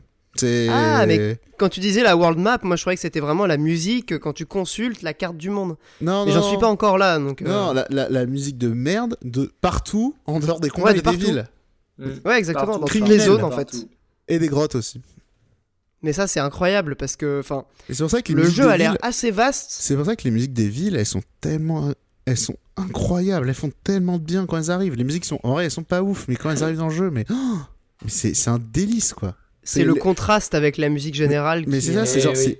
c'est- genre, mais l'émerveillement des villes, il vient aussi du fait que tes oreilles, mais elles se reposent, mais pendant quelques Ouais. secondes, c'est genre, oh là, mais incroyable. Avant que la, toutes avant que la les villes ont un villes thème euh, particulier. Bah, bien sûr que non. mais Non, qu'est-ce bah, que tu voilà. crois C'est ce que je me disais aussi. La euh, ville des neiges et la ville dans le sable, elles ont la même musique, c'est ça qu'on aime quand même. Ok. C'est l'essentiel. Non, a- je crois qu'il y a 3-4 thèmes de villes peut-être. Ok. Mais il y a, une, euh, il y a Euh, 20-30 villes, hein, donc on se moque quand même de nous. Ah ouais, putain. Ok, waouh. Il y a quand même 20-30 villes dans le jeu, mais il a l'air assez, euh, il a l'air assez grand Euh, quand même. euh. On va dire village aussi, hein. des fois t'as trois maisons. euh, Ouais, Ouais, je, je te, je- mes souvenirs sont pas hyper hyper clairs, mais je te trouve très généreux, Monique. Bah, genre, c'est- je parle des lieux de TP, quoi, dans l'idée. Il doit y en avoir euh, 20-30 au moins. Tant que ça. Et c'est- Tu vois, ça, ça m'a pas marqué. Et c'est à peu près toutes des villes, quoi. Ah, après, je, je, je, je compte comme ville euh, 3-4 villages, il y a un commerce, euh, c'est une ville, quoi. Bon, sinon, euh, quelques mots sur la, la version Switch de ce Dragon Quest 11. Euh, c'est assez compliqué en fait parce que d'un point de vue technique, c'est-à-dire euh, visuellement, si tu enlèves l'aspect framerate et résolution, c'est exactement le même jeu que sur euh, PS4, PC. Non, il y a quand même que- pas mal d'effets lumineux en moins, quand même. Et bah écoute, j'ai écouté euh, la vidéo de euh, Digital Foundry à ce sujet. Ah, moi j'ai vu des images des deux côte à aucune- côte. J'ai vu des images des deux côte à côte, il y a quand même des effets lumineux en moins. hein. Écoute, euh, c'est pas c'est pas une grosse différence en tout cas d'un point de Ah, vue euh, des, des textures, des effets, etc. Ce qui pose vraiment problème dans cette version Switch, c'est la, la résolution. Clairement, le framerate en version portable, ça va. De toute manière, il est vraiment fait pour être joué en portable, parce que si vous mettez ça sur une télé, d'autant plus si elle est un petit peu grande, mais c'est- à saigner des yeux, hein. c'est horrible. C'est-à-dire que tu as une petite image qui est déjà pas ouf sur l'écran de la Switch en termes de résolution, qui est étirée sur un truc qui fait, euh, je sais pas, euh, 50 pouces, et tu as l'impression de jouer mais à un jeu PS2 mis, sur ta télé euh, 4K en fait, c'est ma boule. Donc euh, vraiment, je déconseille très fortement d'y jouer sur sa télé si on a une télé euh, euh, de salon, un peu, grande. La version PS4 fera largement l'affaire. En revanche, sur portable, on s'habitue très vite. ça doit être une résolution autour de 480p. Je pense que c'est à peu près dans ces eaux-là. Donc c'est pas de la HD, mais c'est correct. C'est-à-dire que bon, comme le jeu est très cartoon, il y a une patte un peu dessin animé. On va dire que la résolution c'est pas le truc le plus important. Par contre, attends, Et là, 480p. Ouais, je crois que c'est dans ces eaux-là, ouais. Peut-être moyen. 500. Peut-être 540. Non, non, mais il y a, il y a pas mal de jeux euh, Switch Ah, en portable qui tombent à 480. La vieille vidéo Voire, de euh, façon, chez dessous, hein. quoi. Non, Bah, mais euh, je crois que- même Splatoon 2, il descend jusqu'à 480, voire en dessous. hein. Il y a pas mal de jeux en résolution dynamique, euh, Ouais, notamment ça, ouais. le, le Xenoblade qui descendait à 360p sur Ouais. euh, l'écran de la, de la Switch. Il doit descendre à 100. hein. Ah ouais? Mais après, Non, j'avais- Xenoblade, j'avais vu une vidéo. pas juste fait assassiner, tu vois, justement. Ouais, mais c'est que sur le portable. Bah, Sur la télé, il est vraiment très joli, Xenoblade. hein. D'accord. C'est- C'est-à-dire que là, c'est particulier parce que, en fait, l'écran de la Switch, quand tu regardes l'écran euh, nomade, hein, je parle de l'écran quand tu joues en portable, il est 720p. Et quand il est en full résolution sur le petit écran, ça te paraît extrêmement fin. Tu prends un Breath of the Wild, par exemple, euh, le jeu te paraît très net, la, la résolution te paraît excellente, alors que c'est que, entre guillemets, du 720p. Et je trouve que c'est- c'est pas le plus fou, hein, Breath of the Wild. hein. Genre, euh, Bah, peut-être euh, Mario jeu. Odyssey tout le monde a oublié- Non, Mario Odyssey est pas très beau aussi sur la portable. hein. Mais non, moi je Ah, trouve je suis pas d'accord. Le plus beau jeu en portable je- que, j'ai vu, moi, c'est Arms. Il est vraiment super beau en portable. J'ai pas essayé sur. j'ai pas, pas joué au jeu. Bon, après, le problème, c'est que c'est Arms. Quoi, mais, Voilà, c'est un peu le souci. Euh, tu regardes même Mario Kart 8, c'est, il est formidable sur l'écran de la Switch. Ouais, Mais, ouais, euh, mais là, donc, 8 aussi. sur- Dragon Quest, on est sur une résolution inférieure à la résolution maximale, mais ça va. Honnêtement, euh, c'est quand même très très joli. Le jeu est. Franchement, hein, je m'attendais pas à ce que ce soit aussi agréable.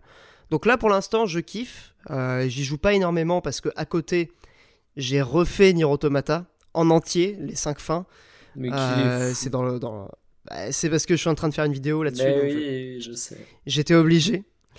Euh, et d'ailleurs, Mikael, t'as toujours pas fait le jeu en entier. Non, mais je te je dis, suis en le de deuxième dire, run, mais- j'avais déjà envie de me tuer. Enfin, il y a un moment, euh, tu vois, le cycle de plaisir, euh, quand tu me broies les couilles pendant 50 heures pour me donner un bonbon à la fin. pff. C'est, bah, c'est-à-dire que c'est pas du tout la même conception du jeu vidéo que tu vas avoir dans un dans un jeu en ligne. En fait, c'est pas un jeu qui résonne en termes de cycle de récompense. Non, non, mais je, c'est un je- jeu qui résonne en, en termes de propos, tu vois, juste. euh, Je, je sais bien, mais tu vois, euh, pour moi, l'un n'excuse pas l'autre. En fait, tu peux avoir du propos et c'est comme si je te parlais d'Alain Damasio et que je te disais, Eh, la zone du dehors, j'ai trouvé qu'en termes de propos, euh, c'est génial. Ouais, mais c'est écrit comme de la merde.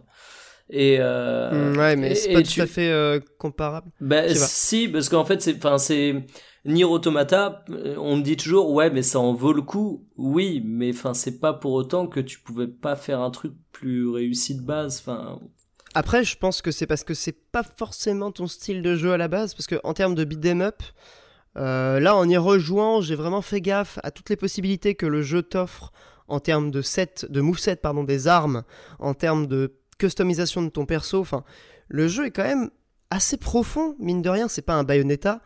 euh, ni un DMC, mais il y a quand même une profondeur dans, Ouais. le, dans la personnalisation qui est pas dégueulasse, alors, tu vois. Alors, pousse quand C'est- même. c'est pas moi, dégueulasse, trouve- alors, moi, c'est l'inverse. Moi, je trouve vraiment que c'est l'un des gros problèmes du jeu. C'est au contraire. C'est qu'il y y a absolument aucune profondeur. Bah, Et que c'est un, combos- problème qu'on a Mm. pointé du doigt, mais en y rejouant, je t'assure que c'est pas si terrible que ça. ah, mais tu y as rejoué quand avec même les des yeux de l'amour. Oui, c'est ça. Mais après, je, Oui il y, a- il y a de l'amour dans Nier Automata, mais ça reste quand même un jeu où faut pas non plus y jouer pour l'action. C'est, euh, c'est, c'est clairement, faut pas te dire, je vais, c'est Astral Chain Osef, je joue à Nier Automata. Si tu vas dans cette optique, Ah effectivement, le jeu, tu vas mais le non. traiter. Mais bien sûr que non, c'est juste que Bah quand même, Pour faut, le coup- faut quand même préciser que c'est un beat démol de merde. Faut quand même. bah, euh, n'importe quoi. Ah, joue au premier Nier, mais joue au premier Nier si dans ce cas-là. Enfin, non mais là tu me parles d'une turbo merde, c'est autre chose. c'est euh. c'est quand même Platinum Games. Je veux dire, c'est pas, euh, c'est pas des, des- c'est pas des clampins. Ils ont, ils ont fait un Oui, jeu mais c'est parce que c'est pas. Non, c'est pas. Alors, c'est comment dire, c'est solide, mais c'est juste que c'est pas le cœur du jeu. C'est, c'est juste ça que je dis. hein. Non, c'est pas le cœur du jeu, mais en fait, moi, ce qui m'emmerde, c'est que ça a été très souvent euh, pointé du doigt comme étant euh, le gros point noir du jeu, euh, comme étant limite rédhibitoire, alors que en fait, Bah ça peut l'être quand total... même. Je, je- Ah, c'est totalement moi- correct. Moi j'ai réussi, moi j'ai réussi à voir au-delà, mais je peux comprendre qu'effectivement. Non, non, non, mais il n'y a pas de voir au-delà en Bah termes si, de les boss- feedback, les- en les- termes d'animation. les en boss, de- oui, mais les boss c'est tous les mêmes, les ennemis c'est tous, les... c'est, tous les mêmes, les, euh, les, les attaques, enfin les, combats ils sont pas intéressants dans Nier Automata, faut, faut, faut quand même le, le reconnaître. Alors c'est pas très gênant parce que le jeu a plein d'autres choses à offrir, je suis Je d'accord. suis pas d'accord que les combats ça- sont pas intéressants. C'est-à-dire que t'as peut-être joué avec une seule arme pendant tout le jeu, c'était mon cas euh, la première fois. Et non là, mais j'ai essayé, mais euh, c'est exactement les mêmes. Pas du tout, t'es ouf, il y a plein de movesets. Quand tu commences à utiliser les attaques sautées par exemple, c'est un truc que j'avais pas utilisé Mais t'as du pas, tout mais pas fait- d'enchaînement avec les attaques sautées. T'as juste un truc pour euh, mettre en l'air un truc pour plaquer et mettre trois coups en haut. C'est tout. Bah ouais, mais si tu utilises ça, plus euh, les attaques à distance, plus les attaques spéciales, parce mais que t'as les, quand même les atta- attaques mais les spéciales. attaques à distance. Avec le pod. Non, mais arrête, te moque pas de moi. Il y a, il y a juste euh, piu piu piu et un laser. Arrête. Il y a rien. Mais il y a pas, un- y a pas qu'un laser, mec, t'es ouf, t'as, t'as, t'as 15 modes de, de pod différents pour ton Con- attaque spéciale. Concrètement, t'as un truc qui tire en continu et t'as un laser qui fait mal. Il y en a un, c'est du burst forcément- et l'autre, c'est un truc en continu. Dans l'idée, c'est à peu près ça, quoi. Mais non, parce que ton attaque spéciale qui se recharge, tu peux la modifier, tu peux acheter des différentes Mais, attaques. mais, mais je, je, je sais Plein ça. d'attaques. Oui, mais, Oui, con- donc concrètement, c'est juste, mais concrètement, c'est juste un gros coup qui fait mal les autres attaques. Qui se rechargent plus ou moins vite. Euh, ouais, mais c'est pas tous les mêmes types, tu vois. T'as des attaques Bah oui, plus ou moins à distance, t'en as qui sont à corps à Ouais, corps. mais est-ce que ça vois, va changer ta perception du jeu? Est-ce que ça va ajouter de la richesse? Est-ce que ça va faire que tu vas t'investir dedans de manière ça change les chiffres, ça change les chiffres, mais d'un point de vue stratégique et tout, ça change absolument rien. Ça t'ouvre pas de nouvelles horizons de gameplay? Bah oui. Je suis pas d'accord, euh, parce que pour une raison simple, c'est-à-dire que, en fait, tu peux, c'est là où tu, tu places la, la, la complexité, la richesse, la profondeur où tu veux. C'est-à-dire qu'en fait, si tu réfléchis et que tu creuses vraiment cet aspect, tu peux toi-même te fixer des objectifs de, styliser ton, tes enchaînements. Je suis totalement d'accord que c'est pas un DMC où le jeu t'incite et te récompense pour ça. Le jeu, il te récompense, il te récompense jamais pour la, la qualité de tes combats. Il va juste te dire, ok, si t'es un petit peu curieux, t'as possibilité d'utiliser pas mal d'armes différentes, de euh, modifier ton, ton, ton équipement, de changer tes attaques spéciales. Mais je, La mais je sais deuxième bien, run mais moi avec- le seul truc que vois- je reproche, c'est que ça change juste des valeurs, mais ça change pas fond, euh, vraiment ta manière d'aborder les combats. Je sais pas si tu vois ce que je veux dire. C'est Pas une Oui, oui, question non, mais de récompense en fait, c'est une question de, bah, de fond quoi.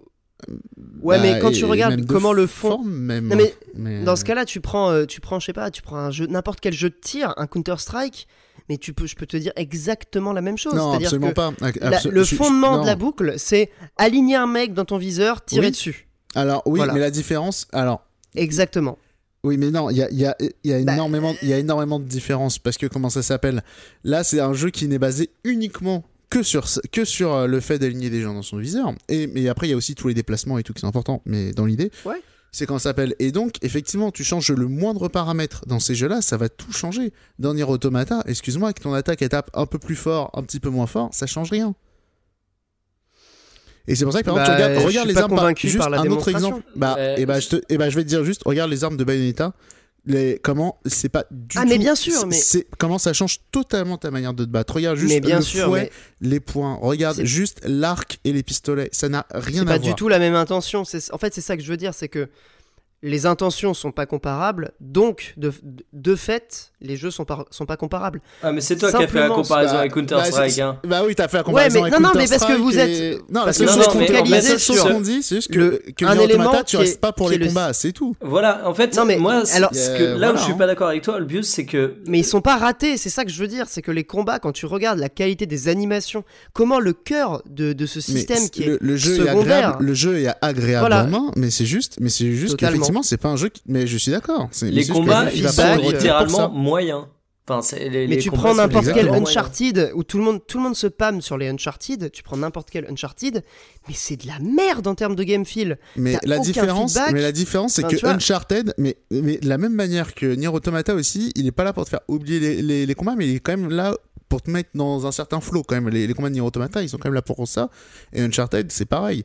C'est pas effectivement, tu- bah t'es pas là pour être euh, tactique euh, dans, dans Uncharted, t'es pas là pour être Mais dans ce tactique cas-là, dans Nier est-ce Automata est-ce aussi. qu'on va est-ce qu'on euh, dit que Nier Automata est, est un jeu que j'ai pas envie de faire parce que les combats sont mous? Non, mais c'est un jeu Est-ce même. qu'on dit ça Est-ce qu'on dit ça de Uncharted? Est-ce que quelqu'un la, dit la différence, de- Pierre, c'est qu'il y a quand même un jeu qui dure 30 heures et pas l'autre quand même. C'est. Ah, bah, 25. Oui, Je l'ai fait en mais- 25. Ouais, mais mais alors, euh, la première fois que tu joues, tu joues au moins 30. euh, un peu de sérieux quand même. Si tu fais les quêtes secondaires, ouais, je veux bien. Et en mais plus, t'as beaucoup plus d'éléments qui te reviennent dans la gueule de manière répétitive, etc. Uncharted, ok, tu fais toujours la même chose, mais en termes d'environnement, il te donne toujours des, des sucreries qui font que t'as l'impression Mais que oui, ça clairement. change, même si au final tu fais Tu vois toujours pas la le temps passer sur Uncharted. Bah euh, ouais, mais dans ce cas-là, euh, moi je vois pas le temps passer sur euh, Nier Automata. Pourtant, je l'ai fait trois fois. oui, tu mais vois, parce que, parce que les, les carottes qu'il y a dans Nier Automata, c'est juste, c'est pas l'action, c'est plutôt les, les événements qui vont se passer, et ce que ça implique et tout. Et encore Mais une des fois, fois, l'action. Non, mais ça se passe que- pendant les, les combats, tu vois. Il y a des petits dialogues, il y a des petites, euh, des petites répliques. Oui, et ça, oui. c'est- Oui, mais, super mais- important, mais toi, tu vois. mais toi, dans les combats, effectivement, c'est plutôt leur mise en scène, le, le contexte qu'il y a autour qui est intéressant, mais c'est pas se taper la même boule. Il y, a des- il y a un boss, c'est une boule que tu attaques, que tu tapes plusieurs fois. pas- Non, mais on se moque faux. de qui, quoi? La- Le boss, c'est Je suis d'accord. Je suis d'accord. Non, mais en fait, Rappelez-moi ce directeur artistique, dites-lui de faire un dessin, là, c'est pas possible quand même. Mais je crois que c'est le même que sur Astral Chain. Euh, Non, mais, du euh, mais Non, Il le directeur du jeu, c'est le même, mais pas le mec de voilà, le directeur du jeu, le, enfin le réalisateur. Quoique le réalisateur de Nier Automata, c'est Yoko, mais euh, on va dire le, Je crois que le pour directeur. je crois que pour euh, directeur en anglais, c'est réalisateur en français. hein. Je, je Ouais, crois qu'ils utilisent ça pour le même. Je, crois que pareil. c'est- En gros, je crois que c'est la même chose. Dans le hein. cinéma, c'est pareil. Bah, Euh, mon avis, c'est mais- réalisateur. Mais euh, en fait, ce qui me, ce qui me frustre, et, et c'est pour ça qu'on est parti dans un débat qui est, qui est vif et passionné, n'est-ce pas La passion du jeu vidéo, euh, c'est que, en fait, la route B, c'est peut-être le moment le plus faible du jeu, c'est vraiment le creux, tu vois, du jeu. Et après, quand tu finis la route B, enfin la route B, euh, le- la fin B, quoi, quand t'as passé cette fin-là, où Ah. finalement tu refais plus ou moins les... On va dire que 50% du jeu, c'est la même chose Mm. que la route A. Et ça, c'est un peu... Je, je vois totalement. Et la première fois que j'y ai joué, je, me- je, je vais pas mentir, je me suis forcé. Et même là, la route B, elle m'a saulé quand j'ai quand j'y ai rejoué. Alors, Mais perso, la route- la en route fait, c'est-à-dire qu'à partir route de B, la moi, je la, C- moi, la route B, je la trouve plutôt bien jouée à plein de niveaux. hein, mais euh, Bah, moi aussi, je la trouve bien, mais elle au est contraire, un c'est petit là où peu le jeu. m'a- frustrante. Moi, c'est plutôt là où le jeu m'a vraiment hook. Mais Bah non, parce que finalement, tu revois les mêmes événements, tu vois. Donc, je peux comprendre le côté répétitif. oui, mais j'adore l'idée. tu- Moi, ça me dérange pas la, répétitivité, mais juste le, le fait de voir ça d'un autre angle, je, je, je Ouais. trouve que c'est une super idée, et que c'est super bien fait. Ah, mais oui. Euh, Mais c'était déjà... Il y avait ça dans Nier, et c'est exactement personne la n'a même joué à idée. Nier, Pierre. Bah si, parce que moi j'y ai joué et c'était trop bien. oui, mais voilà. Non mais plus sérieusement, euh, sur la route B, je comprends toutes les critiques qu'il y a pu avoir. Et en fait, c'est-à-dire que la route C, enfin la fin C quoi, à partir du moment où tu termines la route B, on va dire que A et B c'est la même chose, tu vois. C'est c'est comme si tu avais un chemin 1 et ensuite la, la route C, c'est la suite de ce chemin 1, tu vois. C'est pas une autre euh, manière de voir le, le- le scénario, c'est pas un autre point de vue, c'est la suite directe de la fin, tu vois. Et Ouais, c'est ça qui je me frustre, c'est-à-dire que les gens qui ont été jusqu'à la fin A et qui se sont arrêtés euh, comme Mikael par exemple, ce qui n'est pas grave et je, je j'en voudrais jamais, je comprends totalement que ça soit ultra frustrant parfois et que le jeu soit répétitif et pas suffisamment engageant, mais je me dis punaise, en fait, c'est le jeu est con parce que il te met les meilleurs trucs cachés derrière une espèce de couche et ça c'était pareil dans Nier. Et je sais que c'est délibéré, et Yoko le fait exprès pour qu'il y ait une espèce de, de récompense à un effort, que ce soit pas gratuit. Mais je me dis, Nier Automata, il a fait un effort de d'accessibilité tellement énorme. Ils ont retiré toutes les conditions pour avoir les différentes fins et tout. Dans Nier, pour avoir les fins, il faut récupérer toutes les armes dans le jeu. Enfin, c'est une galère, c'est horrible. Alors que là, tu vois, il y a juste, tu refinis le jeu. Et après, t'as, une, t'as la suite de Ah l'histoire. mais tu sais, ça demande du temps, ça demande de l'investissement. C'est comme si demain, t'avais pas une minute à toi, que je venais de voir, et je te disais, putain, regarde cette série, au bout de trois saisons, elle est géniale. Ben j'ai pas envie de me taper deux saisons qui me font chier. Alors, qui me font chier, j'exagère, parce que, encore une fois, les combats, je te dis pas qu'ils sont ignobles, hein. Moi, je te dis qu'ils sont, euh, qu'ils sont passables. Et que, euh, pour le coup, le deuxième run, moi, pour te donner mon ressenti, euh, la grande nouveauté de gameplay qui avait été apportée, j'accrochais pas du tout, et du coup je me disais ok, je vais me retaper toute une run avec euh, la même boucle de gameplay, étant donné que la joue c'est pas un truc qui me plaît de ouf. Et, euh, Ouais, j- et non, J'avoue je- que moi, j'ai- j'avoue que moi, j'aime beaucoup la, la petite merde qu'ils ont rajoutée. Mais... ouais non, et, Surtout et avec- là-dessus avec c'est la très petite perso, musique. hein, euh, et, et La je- musique chiptune, moi j'ai kiffé. Et tout à l'heure, Olbius oui, dit un truc normal. qui est très vrai, euh, c'est aussi le fait que c'est peut-être pas le genre de jeu sur lequel j'accroche le plus facilement. Donc tu vois, ça aurait été, euh, j'en sais rien moi, un jeu qui, qui propose euh, serait un tactical, tiens, ben j'aurais peut-être eu plus de patience pour le recommencer par exemple. Et pour euh, Ouais, je comprends bien. ouais. donc c'est c'est vraiment ça, moi c'est aussi le genre de jeu qui m'a un peu bloqué. En parlant de tactique, Ouais. ça va peut-être accélérer. Là, les... Tout à fait. Ça marche. Tu veux toucher un mot sur euh, Marvel Ultimate Alliance? Euh, bah Moi, moi, ouais. j'ai, moi j'ai kiffé. hein. Franchement, euh, j'ai mis 6 sur 10, Oui, bah, moi voire aussi, 7. Mm, Ouais, faut pas exagérer. Ouais, moi aussi, select. Non, c'est un 6 euh, très sélect, on, on va dire. Enfin, très sélect, si t'aimes bien Marvel, c'est vraiment le truc. euh, C'est vraiment. la sucrerie de l'été. Avant, même de savoir si c'est un bon jeu ou pas, c'est juste est-ce que t'aimes bien Marvel et après on, on voit quoi. Mais euh, parce que effectivement, le, la principale qualité du jeu, c'est quand même son qui est, euh, Il y, a- il y a plein de persos, les cinématiques, et ça les met vraiment bien en, av- en, en avant. Euh, tous les lieux à peu près iconiques de l'univers Marvel, ils sont là. Les méchants, Ouais. il y en a plein qui sont là. Ça fait, Les euh, grave- méchants, ils sont là. ça, ça fait grave plaisir. Après, euh, Il y a Thanos. euh, oui, ça va, il est dans les trailers, mais attention, hein, au spoil quand même. hein. Il y, a, y a ça, mais après, euh, comment ça s'appelle? Même au niveau du gameplay, c'est un peu le. hum, C'est dire C'est vraiment pas mal ce qu'ils ont fait, quoi. C'est euh, le fait, la, la mécanique de stun, c'est en gros, avant de pouvoir mettre des gros dégâts aux ennemis, il faut déjà leur, leur niquer une, une jauge avec des attaques euh, spéciales, quoi. Et, et ça, c'est une bonne idée pour la coop en fait, parce que dans l'idée, ça fait vraiment genre, euh, tu as tes amis autour, tu es genre, hé, lui, on le marave, et du coup, faut que tout le monde mette ses attaques en même temps. Ça, ça donne. Et du coup, après, le- l'ennemi s'effondre, et là, c'est pareil, il faut faire des combos à plusieurs et tout. Bref, ça fait euh, vraiment des, des, des moments euh, euh, vraiment intenses, c'est vraiment chouette. Euh, après, voilà, c'est un Diablo un peu flingué, on va pas se mentir. Alors, il n'y a pas le côté. bah, c'est vrai, quoi, il n'y a pas le côté loot et Non, tout. mais oui, oui, je suis d'accord. hein. Mais euh, il y a ça, donc c'est le bordel aussi un peu à l'écran. Euh, il y a c'est cool, il y a plein de persos, mais du coup, il faut farmer plein de persos. Si tu si t'aimes bien changer de perso tout le temps, c'est un peu frustrant. Il y a euh, la customisation des persos aussi, c'est c'est important quand même dans un Diablo. Bah là, c'est un peu loupé. Euh, Après, il y a tellement de persos que finalement, la customisation des persos, C'est voilà, c'est pas le truc prioritaire. C'est ça dans l'idée, c'est euh, vraiment faut faut pas jouer pour faut pas jouer pour le jeu, faut jouer pour Marvel quoi. Parce que euh, c'est super moche de dire ça, je sais, hein, mais euh, mais bref, il y, a- y a une Bah, C'est pas si con, hein. il y a, il y y y a la petite encyclopédie avec tous les persos, il y a les jolis artworks, euh, tout, tout, tout, tout, l'univers il est vraiment bien mis en avant. Il y a, a une, y a une variété musicale quand même qui est, est quand même à saluer quoi. Vraiment, t'as de la dubstep à la con, t'as de la musique de resto chinois, t'as de la musique héroïque d'Avengers. C'est vraiment. du resto chinois. Bah, t'as de Ouais, la il y, a- il y en a. bah, comme euh, ça va dans un endroit de Marvel euh, où, où c'est la main qui règne, donc forcément il y a Oui. des petites sonorités un peu asiatiques, tout ça. Et, euh, et bref, non, mais ils ont vraiment bien réussi à. Mais surtout qu'il y, a- il y a un travail qui a été fait sur le. les- justement, tu parlais de, de l'histoire. Bon, c'est du fan service, mais c'est le jeu qui incarne peut-être le plus le fan service. c'est un, un peu l'émissaire subspatial de Smash Bros sur Wii, mais avec Marvel. C'est euh, voilà, c'était pas très Ouais. bien l'émissaire sub- subspatial, mais c'était Smash Bros, donc on était content. Mais Là, du coup, tu par- visites c'est tout en fait. Tu, tu passes à côté de rien. Et, euh, et ce que je trouve assez fort, c'est que même si le jeu tourne pas forcément euh, de manière exemplaire, euh, Sur la télé, c'est sur le, le- Sur la télé, c'est correct. Sur euh, correct. en portable, c'est euh, effectivement le, le, framerate, c'est les Mais ça va. Enfin, c'est- ça reste jouable. Là où je trouve qu'ils ont été très forts, là où je trouve qu'ils ont été très forts, c'est que si, si effectivement la partie euh, gameplay est pas exceptionnelle en termes de technique, la partie cinématique qui est réalisée avec le même moteur est vraiment très jolie et ça rend, pour le coup, ça rend sincèrement honneur à tous les, les personnages qui sont mis en scène. Il y en a beaucoup. Et le truc qui est Euh, génial, le- c'est que ce jeu il sort juste après euh, le, le, le révèle d'Avenger euh, de Square Enix, quoi. Et, Avec- et, et, et ouais, tu- c'est ça, ouais. et, toi, il y a déjà tous les spécialistes qui disaient oui, mais travailler avec Disney c'est compliqué, regardez Marvel versus Infinite. Bah, en tout cas, Nintendo, ils ont réussi. Hein. C'est Nintendo ils ont fait un ils jeu réussi totalement correct. Ils ont fait un jeu totalement correct. Et, et même moi, je dirais pas que c'est un jeu de l'année, mais c'est un je très bon jeu. j'attendais comme un plaisir coupable et j'ai eu un jeu très correct. Donc, euh, je suis ravi. Eh ben, je suis totalement d'accord avec toi, mon cher Monique. je et on va m'attendais à un 4 attaquer. sur 10 et euh, bah, j'ai eu un 6, donc c'est cool. Mieux que God of War. euh, Ah bah oui, ça vaut au moins deux God of War, ça.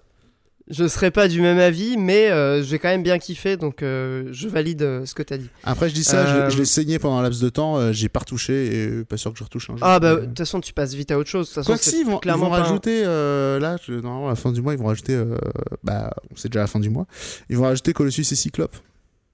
Ah d'accord, mais tu les vois dans les cinématiques? Jouable. Ah, jouable, ouais, ok. Ah, je croyais qu'ils allaient faire une histoire en plus avec... Ok. Bah, ça m'étonnerait qu'ils rajoutent de l'histoire pour eux. hein. Ouais, parce que là, l'histoire, en plus, ils ont déjà tout fait. Ils ont déjà été dans tous les endroits possibles c'est peut-être comme il y a un DLC X-Men qui va arriver. Est-ce que c'est eux, ils rentraient peut-être pas dans le DLC, ils se sont dit, bon, bah, on va les filer gratos et on vendra d'autres persos dans les DLC. C'est pas impossible. Ouais, c'est tout à fait possible. En tout cas, il y a beaucoup de persos. Euh, ils ont pas une profondeur euh, incroyable, mais ça fait plaisir. Oui, autre problème, oui, c'est vrai que tous les persos ont à peu près les mêmes attaques. Ah, Il y, a des arti- il y a des archétypes en fait. Et T'as ouais, le problème, c'est même pas. Ouais, mais c'est même pas les archétypes de persos, c'est des archétypes d'attaque, quoi. C'est. euh, Il y, a, il y a- y a genre plein de persos, ils ont, tout, ils ont un Shoryuken, tu vois, genre euh, Iron Fist, euh, Black Panther, Wolverine, bon bah ils ont un Shoryuken. Euh, Psy. Psylocke aussi, pareil, Alain Shoryuken. Bon, bah, ils font tous pareil. Et euh, il y a pas mal d'attaques comme ça, malheureusement, qui sont à peu près les mêmes. C'est vrai que c'est pas euh, ultra varié. Après, en termes d'animation et de d'effets, c'est pas les mêmes. Ça, c'est quand même important de le préciser. Ouais, faut le Chaque dire vite. quand perso. Ouais, faut le dire vite. chaque perso a quand même ses animations. Alors, elles sont parfois un peu rudimentaires, mais Non, mais il faut le dire vite. Sur c'est pas la même animation. Quand je dis c'est un Shoryuken, c'est vraiment il faut un Shoryuken de Ryu, quoi. C'est euh, c'est- c'est la même chose.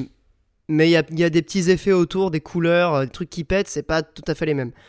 Bref, est-ce que ça vous va si on attaque sur Fire Emblem Three Houses, Oh, qui est notre que oui. gros sujet?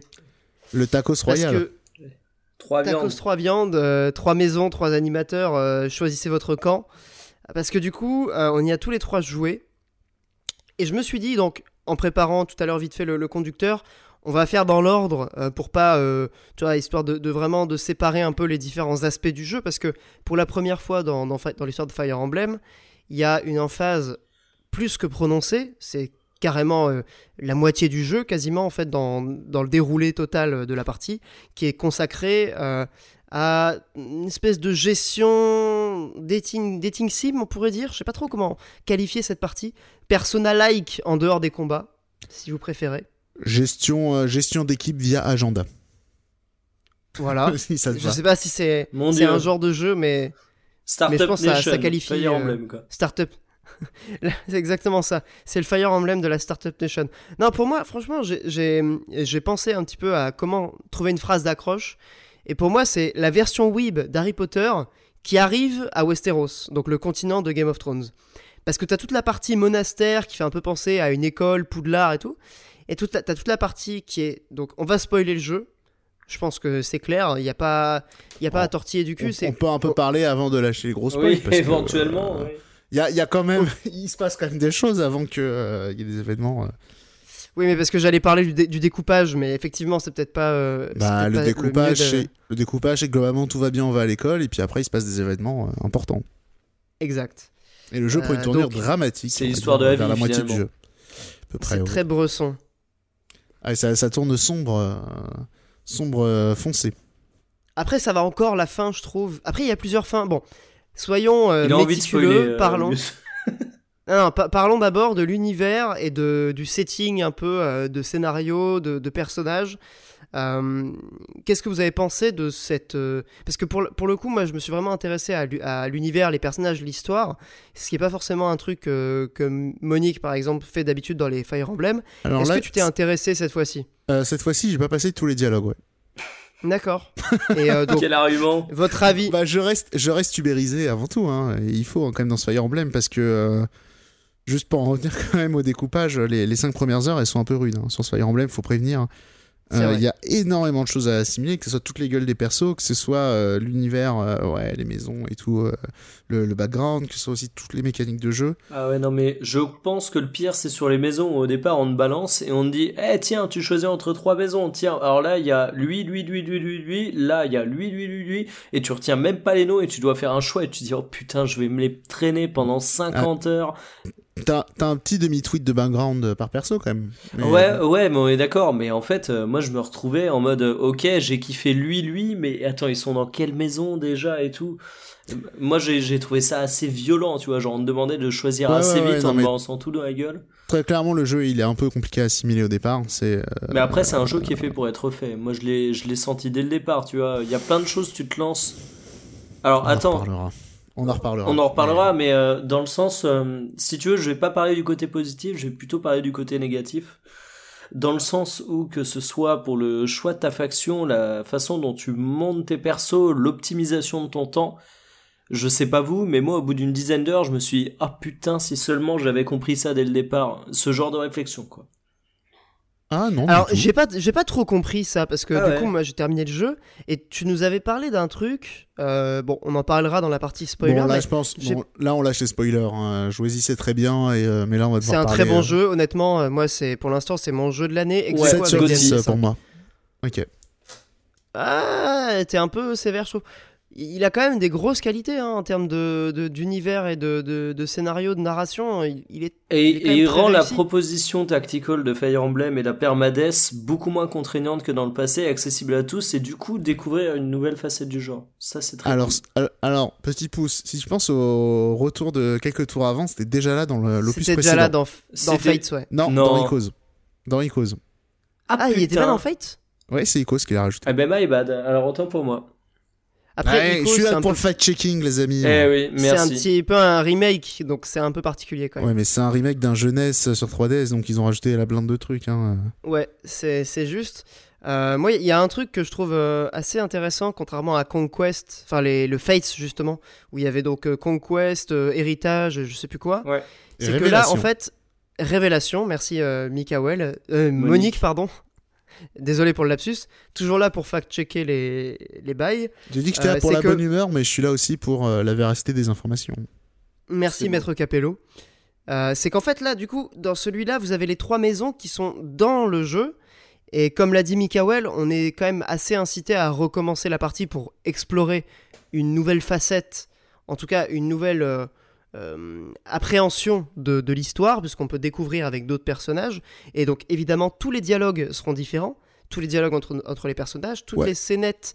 Alors, j'ai Ah pas. j'ai différent, pas- du coup. C'est pas, c'est que j'ai pas encore refait le jeu, mais euh, Ouais. de ce que j'ai cru Je suis voir. dans ma même- deuxième run, moi. Ouais, ce que j'ai cru voir, c'est quand même c'est les 10 chapitres de, le- de la deuxième moitié, on va dire, du jeu, où ça change radicalement euh, les, choses. quoi. C'est vrai que Alors- devoir se taper 10 chapitres pour euh, revoir, revoir euh, 10 chapitres à peu près les mêmes. Non, non, parce qu'en fait, la rejouabilité, elle est sur un Ah truc ouais. que t'as pas vu. en fait, Ah. alors, Olbius, il va me dire si dans son second run, c'est la même chose. Moi, mon grand kiff, c'est justement les petits dialogues que t'as avec tous les persos et que toi, Monique, justement, tu devais Ouais. passer. Euh, parce Bah, qu'il y a Ah, des moi, moi, persos avec pas premiers- passer ça. Les premiers, j'avoue un peu, ouais. Eh ben, il y a des persos avec qui tu parles dans l'école, mais vu qu'ils font pas partie de ta classe, t'apprends jamais véritablement à les connaître. Et le kiff de refaire une game avec une autre, euh, une autre famille, ça va être aussi, ben, du coup, d'être beaucoup plus proche d'eux et d'apprendre ce qu'il y a derrière le perso. Et vu que tous les persos ont, euh, on va dire, euh, plus ou moins deux niveaux de profondeur, où il y a leur cliché et derrière une histoire trop dark de ouf, généralement. Euh, Sombre de ouf. euh, pour tout le voilà, c'est assez, c'est assez intéressant pour ça, tu vois. Mais toi qui as tendance à pas mal passer les dialogues, effectivement, c'est une purge de se le refaire euh, si, tu, Ah ouais, est-ce que- si tu kiffes pas ça. Après, Parce que comme ah, il y a un deuxième élément. Il y a un deuxième élément, je pense que, Oui. que tu oublies, Mikael, c'est la. Tu conserves malgré tout ta progression d'enseignant, qui te permet d'avoir déjà, quand tu relances ta partie en New Game Plus, euh, un certain nombre euh, d'avantages Ouais, dans, moi, après, dans le, dans monastère. Moi, je vais être hyper honnête avec toi. euh, le New Game Plus, comment je l'ai fait? Au lieu de monter mon équipe de façon équilibrée comme un gros tauclier que je suis, j'ai tout misé sur deux persos et je roule sur tout le monde. Donc, euh, crois-moi, ça va vite, New Game Plus ou pas, quoi. Tu rigoles, c'est- si tu Ouais. rigoles, c'est intéressant aussi de jouer comme ça. Enfin, les, les, les speedruns de Fire Emblem, c'est toujours comme ça. euh, pour le coup, moi, je, trouve que tu perds une grande partie de la profondeur parce que j'ai vraiment un perso, je peux l'envoyer sans réfléchir. Il se fait attaquer par 15 mecs durant le même Alors- tour, il late les 15. Alors ouais, mais c'est pour jouer en très difficile hein, que je te parle, hein, cette, cette stratégie. Parce qu'en fait, dans l'idée, c'est que t'as pas, non, t'es pas censé avoir assez d'XP pour monter tout le monde. Hmm. Quand tu Est-ce joues que. en, en très euh, difficile. attendez, hein. parce que je suis en train de me dire qu'on n'a même pas présenté le, le setting du jeu. Donc il y a peut-être des gens qui écoutent et qui ne Ah, savent rien du tout. Alors, ils ont mis sur pause et ils sont partis sur euh, Wikipédia Ouais, là depuis le temps qu'on en parle. Les damiers, les chevaliers, euh, les waifus. Oui, oui, non, euh, non. voilà, le, le principe du jeu d'un point de vue systémique. Mais je te parle d'un point de vue euh, scénario, univers, c'est important. Parce qu'il y a quand même cette idée de, au départ, donc le personnage qu'on incarne, c'est un fils de mercenaire qui arrive dans un monastère pour devenir enseignant. Et il est lui-même On va devoir mercenaire. choisir une. Pardon Il est lui-même mercenaire aussi. Freelance, on dit. Il est lui-même, voilà, exactement. Freelance, c'est un jeu, euh, c'est un jeu de la Macronie. Ouais, Mais donc, euh, on va choisir une maison pour laquelle on va devenir euh, professeur voilà. et on va les accompagner. Et ensuite, il va y avoir évidemment des péripéties qu'on ne dévoilera que dans. Ben, on a dit qu'on spoilait. Bah oui, il a nique sa mère. hein. À la moitié, à la moitié du jeu, il y a cette espèce d'énorme twist qui est sensiblement le même en fonction de. Quoique, ça dépend parce que Edelgard, c'est différent. Parce que Edelgard, tu choisis justement de rejoindre euh, Edelgard et de combattre Rhea. Alors, tu peux faire le run avec les aigles de jet et ne pas avoir la possibilité de rejoindre Edelgard. hein. Attention. Ah oui, c'est vrai que tu t'es fait niquer parce que moi, du Eh coup, oui. j'ai évidemment choisi Edelgard parce que ça me paraissait impossible de, de trahir la maison que j'avais euh, soutenu, enseigné euh, pendant euh, 15 heures de jeu. Eh bien, sache que tu ne la trahis pas à proprement parler, parce que du coup, tes autres élèves sont des putains de suiveurs. Ah ouais, tous? L'immense majorité. Sauf euh, Hubert. Voilà, cette espèce de serpent. Et après, t'as des mecs qui sont dans ta classe et disent au contraire, bah, c'est un peu triste, je viens de buter mon oncle. Tu vois, c'est ça, en fait, l'idée. Ouais, mais ça c'est pareil dans l'autre euh, run parce que finalement, il va y avoir aussi des oncles et des tantes et des pères et des mères qui vont se ranger du côté de Rhea. Et si t'es du côté des Dulgard, tu vas aussi les combattre et tu vas devoir aussi les tuer. Il y a que des perdants aussi dans la des- guerre. Voilà, exactement. C'est tout le message du jeu. euh, qui, est, qui est intéressant euh, d'un point de vue euh, narratif. Encore une fois, je maintiens que c'est peut-être le Fire Emblem sur les, les trois que j'ai fait, à savoir Awakening, Fate, c'est celui-là, euh, qui a l'histoire la plus. Je sais pas, la plus intéressante. Alors, est-ce que je peux faire un spoil de, de ouf? Bah oui, on Vas-y, voit. ouais. En fait, j'ai eu l'occasion d'en parler avec personne, et du coup, vous êtes les premiers avec qui je vais partager ça, mais... euh, Donc moi, j'ai trouvé le scénario assez bien développé, l'intrigue autour de Réa, des chefs de maison, des élèves qu'on peut avoir.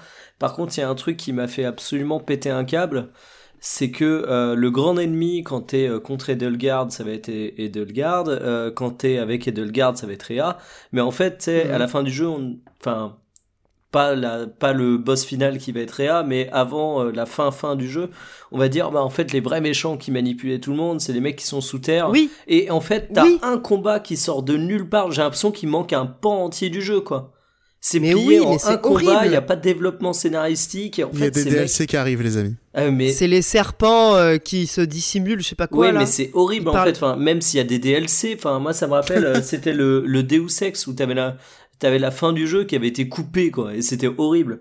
Ben là j'ai vraiment l'impression c'est que ça. c'est pareil.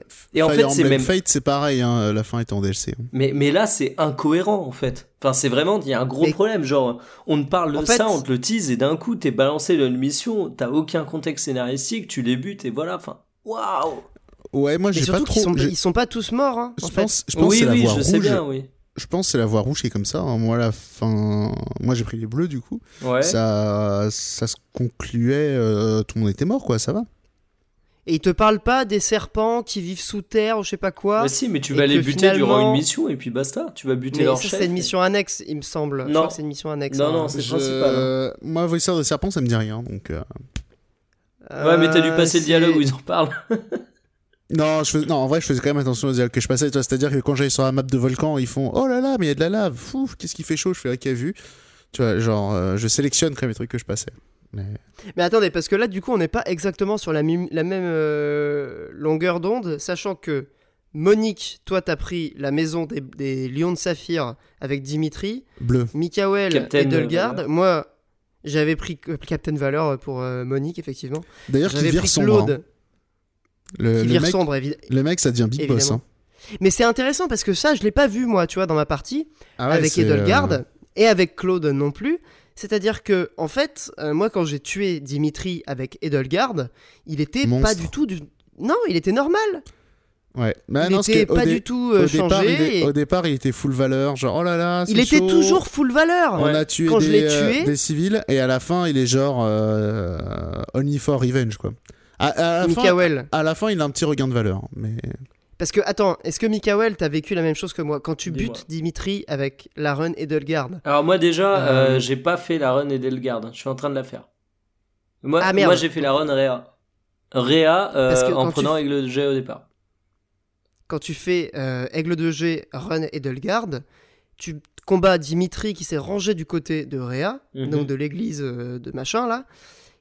Et il est normal, il est toujours Captain Valeur. Il te dit vous êtes des impies, vous êtes des hérétiques, et il est normal, tu vois, il a pas changé, c'est Alors, toujours le même. moi, il est un peu dark et il meurt comme une merde dans une bataille, euh, genre en. Enfin, tu le vois même pas mourir en fait. C'est juste à un moment. ah, bon, la tristesse. à un moment, bah, t'as lui et euh, merde, comment il s'appelle le le. Dedu, Dédé oh, me parlez pas de Doudou, j'ai encore mal. son, son sidekick là.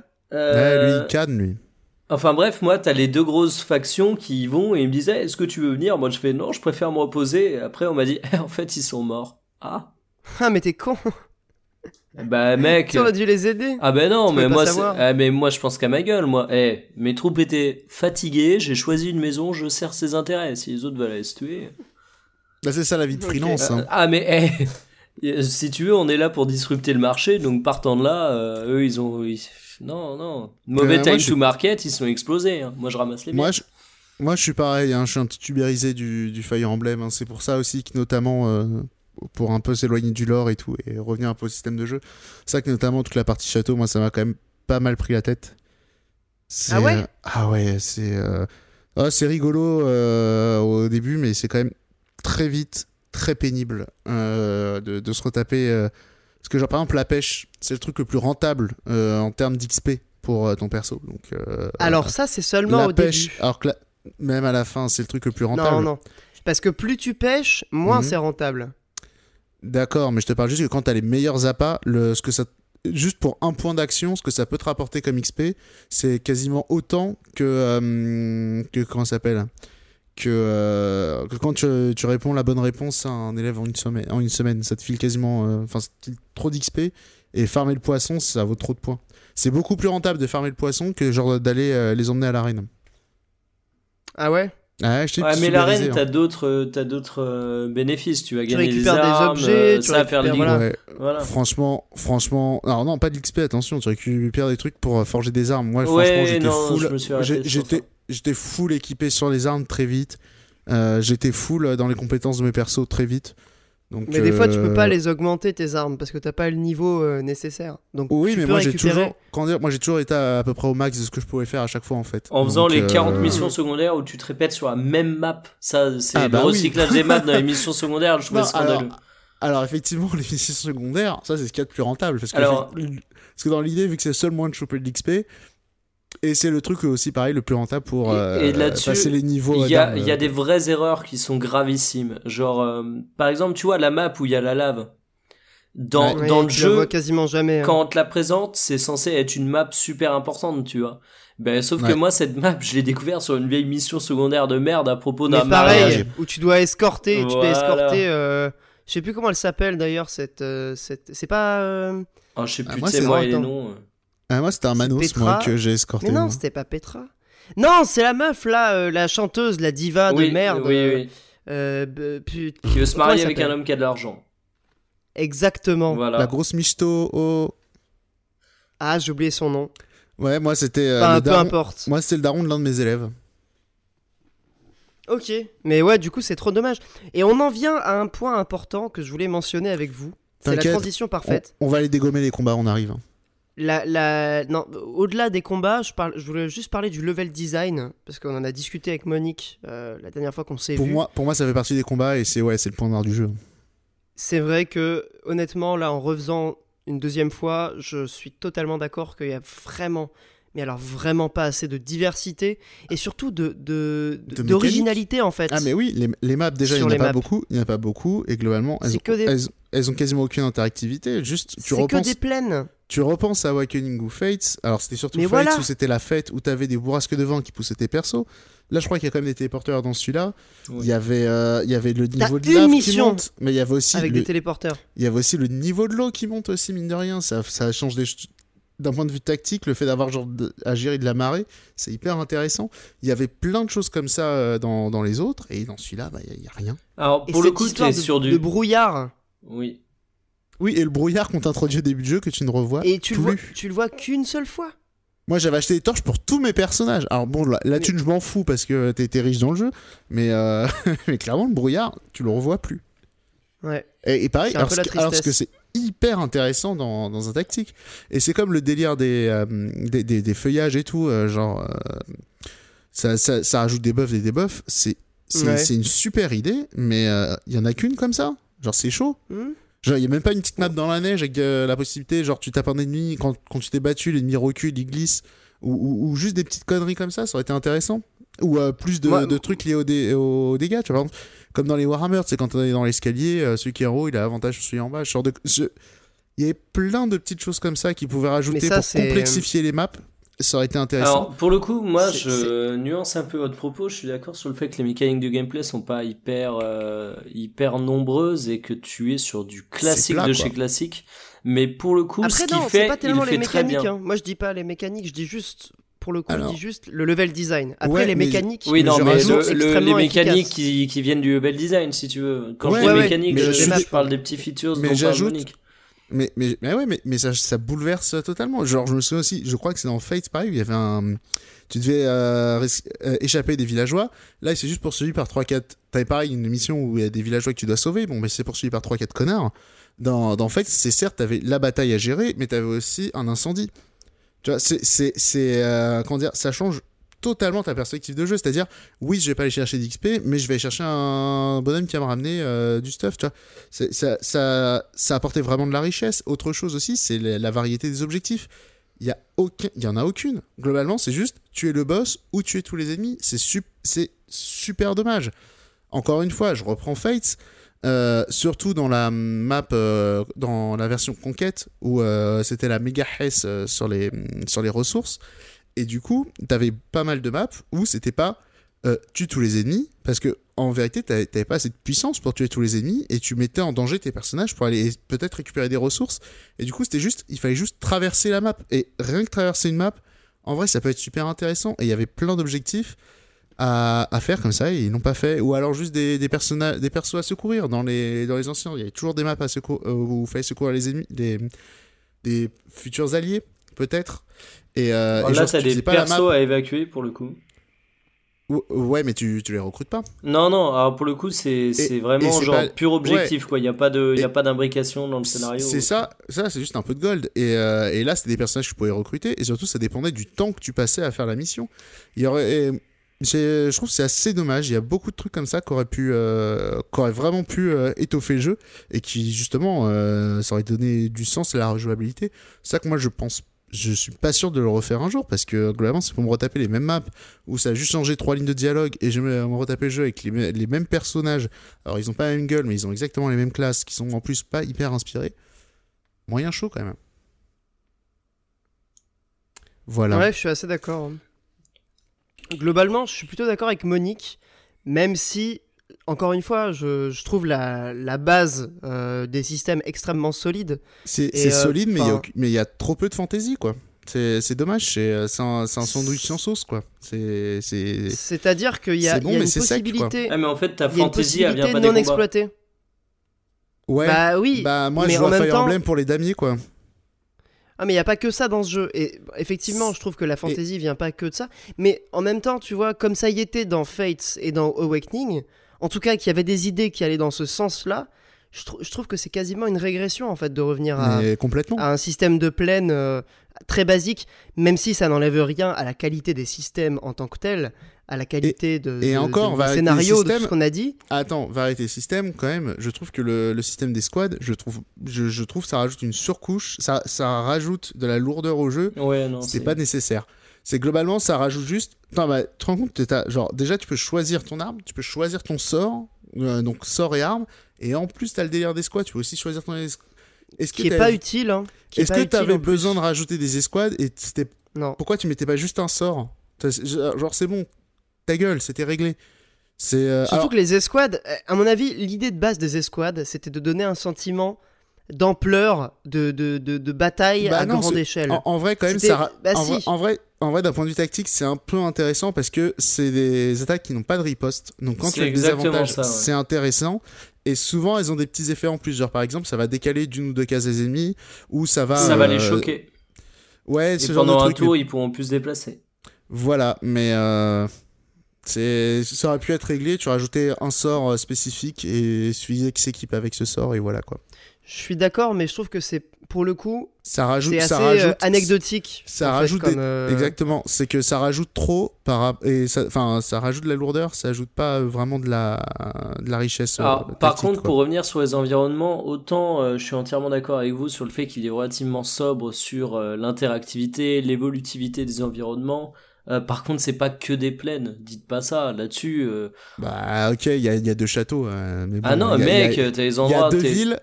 Il y a, il y a deux villes. Alors il y en a une, c'est une ville, elle est enfermée. Et il y en a une, il y a une rivière. Mais non, mais fou, mec, euh, t'as la map où t'es dans le volcan, tu vas être à un endroit où tu vas être euh, sur euh, les bateaux où t'auras pas du tout la même architecture. Enfin, t'as pas mal de trucs comme ça. j'ai pas vu les bateaux, j'avoue. Ah non, mais je parle pas de. Je parle vraiment d'un point de vue euh, purement euh, level design. Quand je dis des plaines, Oui, mais ce c'est-à-dire qui- qu'il n'y a, pas de- il y a pas de relief, il n'y a Oui, pas non, de mais mec, quand je Non, dis ça, c'est que ça change, ça change, ça change les choses aussi, ça que dit Michael. Oui, c'est que par exemple, la Ouais, map ouais, où ouais. t'as des bateaux, euh, c'est c'est pas juste le kiff d'avoir un environnement bateau, c'est juste que pour entrer sur les bateaux, t'as toujours une passerelle et t'as qu'une entrée. Et du coup, en termes d'approche, bah, si t'as que des mecs qui sont au corps à corps, tu vas pas du tout prendre ta partie comme une partie où t'es dans une ville qui est vachement ouverte. Et, Et, et bah, pour ça, je, eh bah, ça, je l'ai pas vu, moi, par exemple. Ah bah, tu- bah, ça fait Donc, euh, partie y a des maps ça qui qui sont joue. assez intéressantes. Après, je te, Ouais, j'entends l'argument régression. Hein. Euh, Moi, je t'avoue que j'ai fait Co-Awakening dernièrement et celui-là, euh, le, le, le premier aussi, mais il y a, y a bien longtemps. Mais- et, euh, Mais il y avait déjà les bateaux dans Awakening. mais, je- mais tu vois, c'est ce que j'allais dire. Awakening, j'en ai aucun souvenir. Je vais être honnête. euh, Oh. Mais c'est moi. hein, je- j'ai Moi, j'ai des souvenirs euh, de, de- des maps, mais pas du tout du scénario. Mais moi, je me souviens que j'avais adoré le jeu, hein, mais je m'en rappelle plus. Et c'est pour ça, tu vois, que j'ai peut-être pas cette exigence en comparaison avec les précédents, et j'entends le côté régression qui très fait longtemps ultra mal au moi, cul, donc. euh, Après, honnêtement, euh, ça n'a absolument pas entaché le plaisir que j'ai pris sur, euh, sur euh, ce Fire Emblem. Pour moi, c'est, comme je l'ai dit au début, c'est mon jeu de l'année avec euh, DMC5, donc c'est quand même du, du très très très bon. C'est juste que je trouve ça assez frustrant et clairement dommage de ne pas avoir tiré parti des possibilités qu'offraient les environnements, parce que techniquement le jeu est pas très beau, mais il y a quand même une variété d'un point de vue visuel, on va dans des endroits qui sont très différents. Il y a des, des, des trucs de désert. Dans le désert, typiquement, il y aurait pu avoir du vent. euh, Bah, dans... ou les tempêtes de sable manque. pour remplacer le, le brouillard, par exemple, pour les replacer. Voilà, par exemple, ce genre de choses. genre le désert aussi, Et je ça crois que je l'ai manque. pas vu, moi, par exemple. Ah si, c'est dans les missions secondaires. Ouais, mais je crois que. Ah, moi, je. Je me souviens pas avoir joué dans le désert. hein. Il y en a plein des missions secondaires dans le désert pour, pourtant. Bah, parce que t'as joué les jaunes, mais euh, en tout cas, moi, j'en ai pas vu hein, dans les bleus. Ouais, c'est possible. Après, c'est ça qui est aussi peut-être à la fois un, un- un point fort et un point faible du jeu, c'est qu'il cache peut-être aussi beaucoup, même si dans tous les cas ça reste euh, assez minimaliste en termes de fantaisie liée à l'environnement. Euh, il cache peut-être beaucoup aussi dans euh, ces différentes routes et dans ces, différentes, euh, dans ces différents choix que tu vas faire en termes de scénario. Ouais. Mais O- autre chose. Ouais, attends, excuse-moi. Aussi, autre chose là. euh, Sauf si c'est encore sur les maps, ce que tu voulais dire, mais. euh, Non, Non, non, terminé sur les Non, maps. moi c'était euh, aussi par rapport aux armes par exemple. Il y a bon bah il y a les classiques de la série, sauf que là il y a un délire d'armes maudites et tout machin. Ouais, Elles sont ça c'est pas- cool, ouais, je trouve. Bah globalement c'est juste c'est des armes euh, un peu fortes qui ont peu de durabilité quoi. C'est c'est dommage quoi, quoi de pas avoir mis d'autres mécaniques de jeu avec les armes. Genre je sais pas il y a Si, des armes. y, a- il y a des armes qui te font perdre des points de vie. Enfin, il y, a- il y a Bah, plein de styles d'armes. Eh ben ça j'ai pas vu. J'ai Ah oui, ça, pas j'ai pas trouvé d'armes qui même dans les armes tu sais les genre les armes rouillées là quand tu les forges tu découvres des nouvelles armes. Même là Ouais. j'ai pas trouvé d'armes avec des capacités vraiment intéressantes quoi. Il y a enfin il y, a Ah, les- il y a celle de Fire Emblem qu'on connaît déjà quoi, celle qui tape pas très fort qui te redonne de la vie, celle qui te permet de taper un peu de taper à distance. Mais bon. Mais tu vois, c'est- par exemple, c'est con de mettre des épées qui envoient de la magie, alors que la classe qui gère les épées, c'est celle qui apprend des sorts. C'est idiot, par exemple. Même les Ça, classes c'est sont- pas, c'est pas, c'est vrai Mais- que c'est pas ouf. Les classes sont pas sont pas si bien euh, sont pas si bien pensées que ça par exemple il y a aucune classe qui fait hache et magie tu vois, genre pour- et pourquoi il y a pas de haches qui font de la magie? Parce que la Mac court des Ça, haches, c'est le alors, c'est revers de la médaille. Bah euh, ouais mais bon c'est Non, non, mais c'est et, dommage, et je trouve qu'ils ils ont beaucoup vanté le sont côté. mal euh, euh, conçues. Ouais, ils ont beaucoup vanté le côté tu fais évoluer tes persos comme tu veux, mais au final, non, que dalle. Ouais. Ils ont chacun des prédispositions vers lesquelles t'es obligé de les pousser si tu veux optimiser Alors- le truc, et après tes alors, classes, elles sont bêtes et méchantes, quoi. alors ça aurait pu être intéressant le problème c'est que les classes sont pas sont pas Ouais, très ouais, originales, non, mais, mais en fait, il aurait, il aurait c'est carrément loupé de ce fallu peut-être pas virer le système de classe, mais pas avoir des classes rigides, quoi. Euh, C'est-à-dire que le, tu sais- principe des attends, classes, mais il tu sais est. que tous tes persos peuvent être de n'importe quelle classe Oui, Et, je euh, sais, mais, en fait, le et problème. pour maximiser les stats, sais, c'est de monter euh, au moins deux stats par, euh, enfin deux, euh, deux classes par perso. Oui, Évidemment. mais tu vois, le problème, c'est que concrètement, on peut te dire que euh, le mec est destiné à être moine, tu peux en faire un guerrier. Sauf que ben, quand tu vas vouloir l'entraîner en guerrier, il va avoir des malus d'apprentissage. Bah ouais, Et en c'est plus, ça le problème. euh, moi, j'aurais. Moi, ça, moi, ça allait de mon côté. J'ai peu de persos qui aient des malus sur des classes. Donc, Ah euh, ben, pour le coup, c'est pas, ils ont tous, euh, tout, chaque perso a genre 2-3 points forts, 2-3 points faibles. Et en plus, enfin, de la même Hmm. manière, moi, ce qui me fait chier, c'est quand on dit tu montes les caractéristiques que tu veux vraiment, ou tu peux faire le combo que tu veux, bah oui, mais derrière, on me dit tu dois le raccrocher à des classes qui sont prédéfinies pour des synergies. Ouais. Bah donc, je... non, moi, j'aurais bien aimé créer mes classes, tu vois, truc tout con. Exactement. Et ça manque de fantaisie aussi au niveau des classes. Finalement, t'as Oui, absolument pour moi, le problème, c'est plutôt, pour moi, c'est plutôt un problème de fantaisie au niveau des classes. hein. Ouais, c'est les mêmes classes que dans le précédent. Alors, Et moi, ça au-delà du fait que c'est les hein. mêmes, Attends, je donc c'est C'était- pas tout à fait les mêmes classes que dans le précédent. hein. Parce que le dernier, il n'y en avait pas justement dans Echoes. Et dans Fate, justement, les, les classes, déjà, elles, sont, elles changeaient en fonction de si tu prenais les noirs ou les blancs. Déjà, c'était pas tout à fait les mêmes. ouais. Et euh, et t'avais des combinaisons euh, beaucoup plus euh, improbables, quoi. Mais euh, c'est justement le côté paradoxal de ce système qui te dit ok, c'est beaucoup plus libre, c'est toi qui décides d'enseigner au-delà du problème des bonus et des malus, tu peux quand même décider d'enseigner des, des matières à quelqu'un qui a des malus, même si c'est pas forcément le plus intelligent, mais tu peux le faire quand même. Donc le jeu te dit tu es libre là-dessus, et au final, tu te retrouves à te raccrocher, comme l'a dit Mikael. Et il y a un autre truc, moi, que je voulais dire qui me rend ouf, c'est ce système de, de classes qui ne sont pas accessibles à tous les persos et qui sont notamment euh, associés à euh, un genre, tu vois. Il y a des classes qui sont masculines, des classes qui sont féminines. Ouais, il y a des classes, tu comprends pas. Il y en Non, a mais- qu'une comme ça, non? Parce que, Ouais, mais il y a, euh, a d'autres classes, hein. tu comprends pas pourquoi elles sont attachées à un seul perso ou à deux persos. Et tu peux Ah, pas le faire. Tu peux... Ah, là- ouais, tu mais il y, a que- ton perso et euh, ton chef de maison, normalement. Non, je parle pas de ces classes-là. T'as des classes Ah oui. genre chef de guerre. Tu peux pas le faire à certains persos. Ah bon Notamment euh, les meufs, tu peux pas. Il y a des trucs comme ça, tu comprends pas. T'as des persos, tu ne... elles ne sont pas Non, mais il y a que accessibles. il y a que chef de guerre et grand prêtre euh, qui sont euh, genrés, hein, je crois. hein. Oui, alors il y a les Sinon- deux classes genrées, mais après, il me semble qu'il y en a d'autres qui sont pas accessibles par tous les persos. Genre euh, Paladin, euh, Paladin Noir, les, les persos un peu magie noire, ils sont pas accessibles par les persos qui ont une affinité avec la magie blanche. Ah bah sûr comme ça, si. tu vois. Ah, Bah, euh, bah, moi j'ai bah, des Pas dans ma persos. moi-. Ah, je, je sais pas après euh, comment. Je, je pense aussi c'est peut-être que les. Je crois que les bleus sont peut-être un peu plus euh, volatiles. Au, niveau des classes parce que euh, Ouais, tu disais c'est 3 possible, points ouais. forts, 3 points faibles, euh, Mikael. euh, moi je suis pas sûr hein, d'avoir vu des. Euh, trois points moi, forts, c'était vraiment faibles. marqué. Et, et interlude, euh, en fait, j'ai fait Fire Emblem Fates. hein, Pour te dire la mémoire que j'ai. Mais euh, j'étais en train de regarder capture d'écran et je revois la gueule des persos. Si, si, j'ai fait Awakening et j'ai fait Fates après. Le précieux avec, fait- euh, avec Takumi, le, le personnage le plus craqué de Fire Emblem. Ah, Le. L'archer l'archer des blancs qui tapait des 450 à la fin du jeu. Je pensais que tu parlais du bretteur. Ah, bah, il- lui, il était, il aurait été gentiment pété.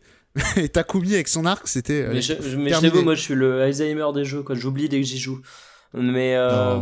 Juste pour écarter un peu des mécaniques de gameplay pur, parce qu'on n'a pas beaucoup parlé, mais moi, il y a un truc que j'ai grave kiffé, c'est euh, bah, fait chier Monique, c'est la partie château, apprendre à connaître et tout les mecs.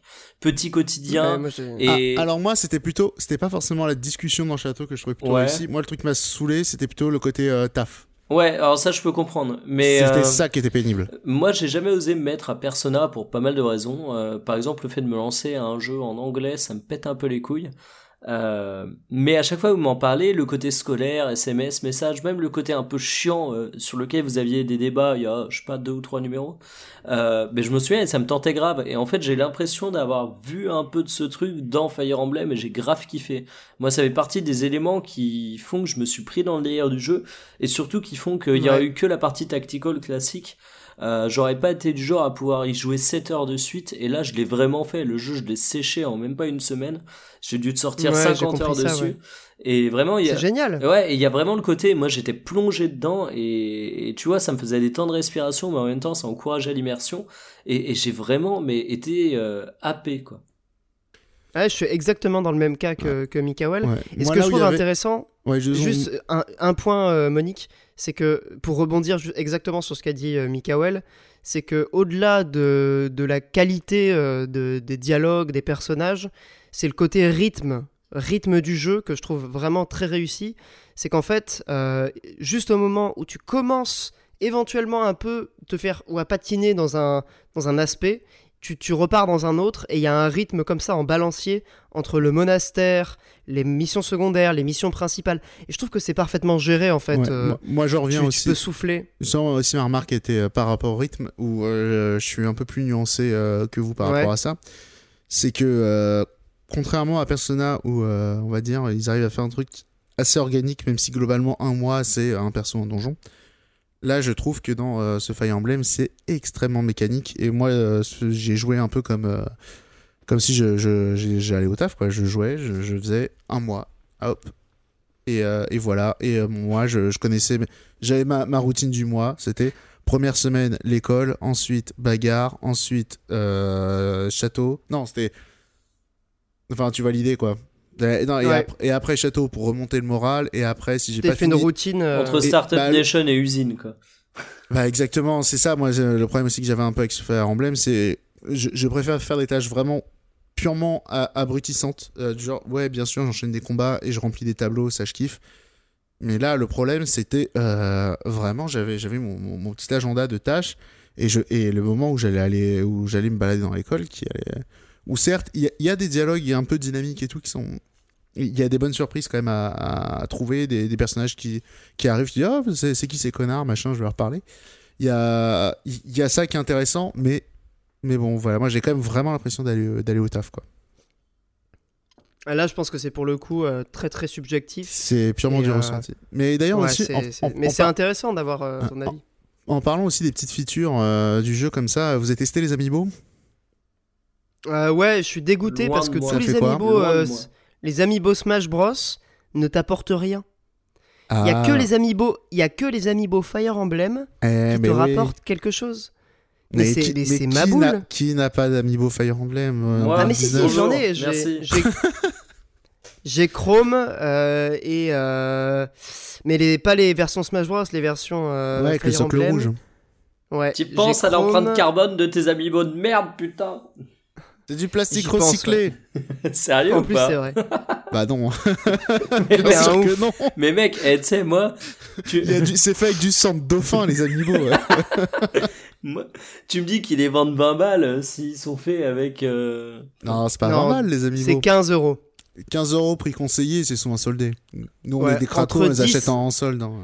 C'est entre 7 et 15 euros et moi j'achète à partir de 10. Quand c'est au-dessus de 10, faut vraiment que ce soit un amiibo que j'adore parce Moi, que sinon je le prends pas. Moi, ça dépend de l'amiibo. Mais Dans tous les cas, Ah j'aurais non, quand même l'impression de me faire bien avoir, quoi, mais... Mais non, Oh. parce que quand tu regardes la qualité de la des dernières figurines, je te parle vraiment Ouais, des, là, des les derniers Smash Bros, comme ils, ils font. Ah, ils sont pas ils mal. sont magnifiques. Franchement, pour Les- 15 euros, Les Ice Climbers, ils sont dingos. hein. ben, je les ai là, je Ah, les ai ils sont achetés stylés, genre, hein. la semaine la semaine Ah, mais les dernière. mecs, on, on dirait des mecs qui échangent des chapeaux dans Team Fortress, quoi. Oh là là là là. Non, mais même le carapuce, il est Monique, incroyable. je te vois avec ton Ah, grand je l'ai acheté, tu le vois, en carapuce. vente discret, euh, amiibo pas cher. euh. Je l'ai raté, je l'ai raté, il était en promo à Auchan, là, je... Mais tu sais que les, les, les prodiges de Breath of the Wild, ils étaient à 40 balles les 4. Je peux te dire que je les ai pris, mais une petite merveille. Ouais, T'as l'impression, pour part- le Goron, c'est une la... figurine de collection. Non, mais à part la, la Zora qui est la waifu, les autres, on les emmerde. Hein. Non, parce que les. les... non, Ah, non, Falco avec un arc, on s'en fout. La Gerudo, elle est un peu. Oh, stylée. putain, et le eh, Goron, on je non, non, mais arrêtez, vous avez quand même pas lancé un débat amiibo. je vous arrête tout de Non, suite. C'était un débat sur les prodiges de, de, de Zelda Breath of the Wild. ouais, non, mais là, on Pour est le quand coup, même moi, pas On j'adore. parlait, on parlait de Cara Design. Parce qu'on est pas de la Le cara design. euh, Moi, je, Pardon, non, mais je le cara design du mec avec son arc, moi j'adore. De, l'oiseau avec son Non, arc. parce que Moi, dans, deux moi, minutes, j'étais vous me, dire que, hein. vous me dites que la figurine est pétée parce que la pose est pas bien ou que la peinture est mal faite, mais arrêtez-vous tout non, de là, suite. là, là, on reparlait du. Ouais. T'es quelle, ra- t'es quelle race dans Breath of the Wild, toi, Mikael Mais mec, euh, moi Breath of the Wild, j'y ai joué il y a un an, je te rappelle, j'ai Alzheimer, Bah, j'ai tu joues pas R- tu joues pas RP, voilà. Bah non, mais Breath of the Wild, moi Putain, je... mais tu te souviens même pas des persos Mais mec, dans Breath bah, a- of the Wild, moi, je... Il y a quand des je poissons, souviens... des rochers, des oiseaux, quoi, ça va. Mais moi, je suis un touriste allemand dans Breath of the Wild, tu vois. J'ai mon petit Bermuda, mes chaussettes hautes, mes tongs, et je me balade au milieu de la forêt, tu vois. Une banane Exactement. et les petites avec ombrelles sa pour crème lunettes, solaire là. sur le nez. Ah ouais, non, mais si Ouais, tu veux, c'est ça, moi, Breath of the. Wild, c'était ça. J'étais pas du tout RP, j'étais en mode rendez-vous en terre inconnue, quoi. Moi, après, j'étais, euh, je suis team poisson dans Breath of the Wild. C'est quoi le- Ah, c'est la, Les la Zora Zora là? Bah, tous Ah, les est auras sympa. sont trop stylés. Non, mais surtout, c'est c'est con, mais c'est une race de poisson. Mifa. Bah, C'est la Mifa. QLF. Non, non, mais en C'est, plus, euh, oui, ils sont stylés. hein. Même euh, le mec qui te rencontre au départ, qui te fait venir Ah, et il est tout. trop Ouais, stylé, le, le requin balèze là. Non, mais juste déjà, c'est c'est une race de machin qui vit dans l'eau, ils sont rouges, tu vois. En termes de DA, ils sont forts, Nintendo quand même. Excusez, excusez-moi, Bah. mais tous les machins qui vivent dans l'eau, ils sont bleus. Eh, En général, ouais. Bah, dans les anciens Zelda, ils étaient bleus. hein. bah ouais, bah là ils sont rouges. Là ils étaient Bah, verts euh, sur Super NES. Ceci est une révolution. Ah, peut-être. Bah ouais. Enfin Là, bref. Est-ce a- qu'on conclut sur euh, Fire Emblem? Parce Alors, que là, on- on, s'en on en a dit beaucoup de mal, mais euh, vraiment, moi, Gauthier, hein, Non, non. le dire. Ah ouais, juste pour Ah conclure oui, oui, sur clairement. Fire Emblem, faut quand même juste parler du visuel. C'est important. Ouais, pff, je sais pas. ce- Bah, tout le monde l'a vu, pas- tout le monde s'est dit que c'était dégueulasse, chacun a son avis sur le Cara Design. Dans tous les cas, Moi, je- euh, ça se voit vite. hein. Moi, je... Moi, c'est quand même juste la vue des combats. Il y a moyen de rendre ça pas trop moche. En Mais dézoomant la et vue en des inclinant- combats, c'est en pas dézoomant le et pire, en, hein. en dézoomant, en inclinant, c'est regardable. Sinon, c'est infect. Non, mais surtout les, les, les combats, Mais les maps et tout, c'est que c'est vide. Enfin, c'est c'est vide. euh, on dirait une époque PS1, quoi. Enfin, Ouais, mais c'est pour ça que quand tu dézoomes, c'est euh, c'est plutôt joli. hein. Ouais, si tu veux, genre Mélanti, euh, c'est pareil, il n'y a plus d'aliasing, mais partant de là. pff, Je suis pas d'accord. La, la map de l'Empire, quand tu la dézoomes, elle est vraiment belle. Oui, c'est ce Et que y a je dis. des Quand comme- quand tu, dé- Ouais. quand tu dézoomes, c'est c'est chouette. Mais du coup, c'est pas si catastrophique. quoi. Moi, non, je mais c'est ce en a que- fait c'est- quand même tout un plat. C'est ce que je La disais. partie que monastère je- est dégueulasse. Ouais, c'est compliqué, ouais. Non, et même durant les Mais combats, il y a des trucs qui joues- sont honteux. Enfin, je, veux bien, mais euh, à partir du moment Oui, où tu oui, me dis, je t'es obligé de dézoomer. Euh, Non, mais, Je non, mais voilà, je, suis d'accord que c'est quand même un problème. Mais quand tu dézoomes, ça souci. va. Sans dézoomer, c'est très compliqué. Après, honnêtement, quand il joue, euh, moi j'ai joué exclusivement en portable parce que j'étais en vacances. Et sur le petit écran de la Switch, ça passe quand même un peu mieux que Ouais. sur une énorme télé. hein. Alors, moi, j'ai quand fait, même à le. moi, j'ai fait les deux. J'ai fait les deux. Et ouais, l'école, c'est compliqué. Les persos, c'est compliqué. Et, et c'est pas seulement de la technique et de l'aliasing, c'est même d'un point de vue artistique. Non. Choix des, le choix des couleurs est compliqué. hein. Non. Moi j'adore. Le violet dégueulasse là. Pour, euh. Ah, ça c'est beau ça. Non, mais du le. beau violet comme j'aime. Non, mais le. C'est pas ça, mais genre le bleu. Le, le bleu de Dimitri, il est hideux. Ah ouais, c'est un bleu le- criard, ouais. Bah, c'est un bleu, c'est du cyan, Non, Enfin, non, c'est du- bleu EDF. C'est du bleu mal- électrique. Oui, c'est ça, c'est EDF, quoi. C'est très mal choisi comme couleur. Et à plusieurs moments, il y a quand même des, des couleurs où tu dis, ouais, les mecs, c'est chaud, quoi. Il y a, Ouais, il y il y des couleurs de cheveux, euh, les gars, tu dis, euh, un peu de sérieux. Il y, a ce co- il y a à la fois des couleurs très pastel et à la fois des couleurs très criards. C'est quand même, euh, souvent, c'est très très moche, quoi. C'est vrai que les cheveux de Byleth, euh, quand il devient euh, transformé, Ah, là, mais ça, c'est terrible. c'est, Ouais, c'est- c'est- c'est- moi j'appelle ça blanc vomi parce que c'est un mélange de blanc cassé et de de vert. vomi. Ouais, et de vert vomi. Oui, mais c'est C'est et justement- dégueulasse. Et justement, t'as ça, et à côté, t'as Dimitri avec son bleu, mais c'est horrible. Ouais, je suis Ouais. assez d'accord en fait. euh. Mais Bon, voilà. c'est tout n'est pas tout n'est pas hideux et encore une fois, je, je tiens à, à soutenir ce qu'a dit Mikael. On a dit pas mal de, de soucis parce que évidemment, on est quand même exigeant et on pointe aussi du doigt les, les problèmes. Mais globalement, enfin, c'est un 8 sur 10 pour moi. euh, c'est mon c'est mon jeu de l'année avec un euh, 9. DMC, je le répète.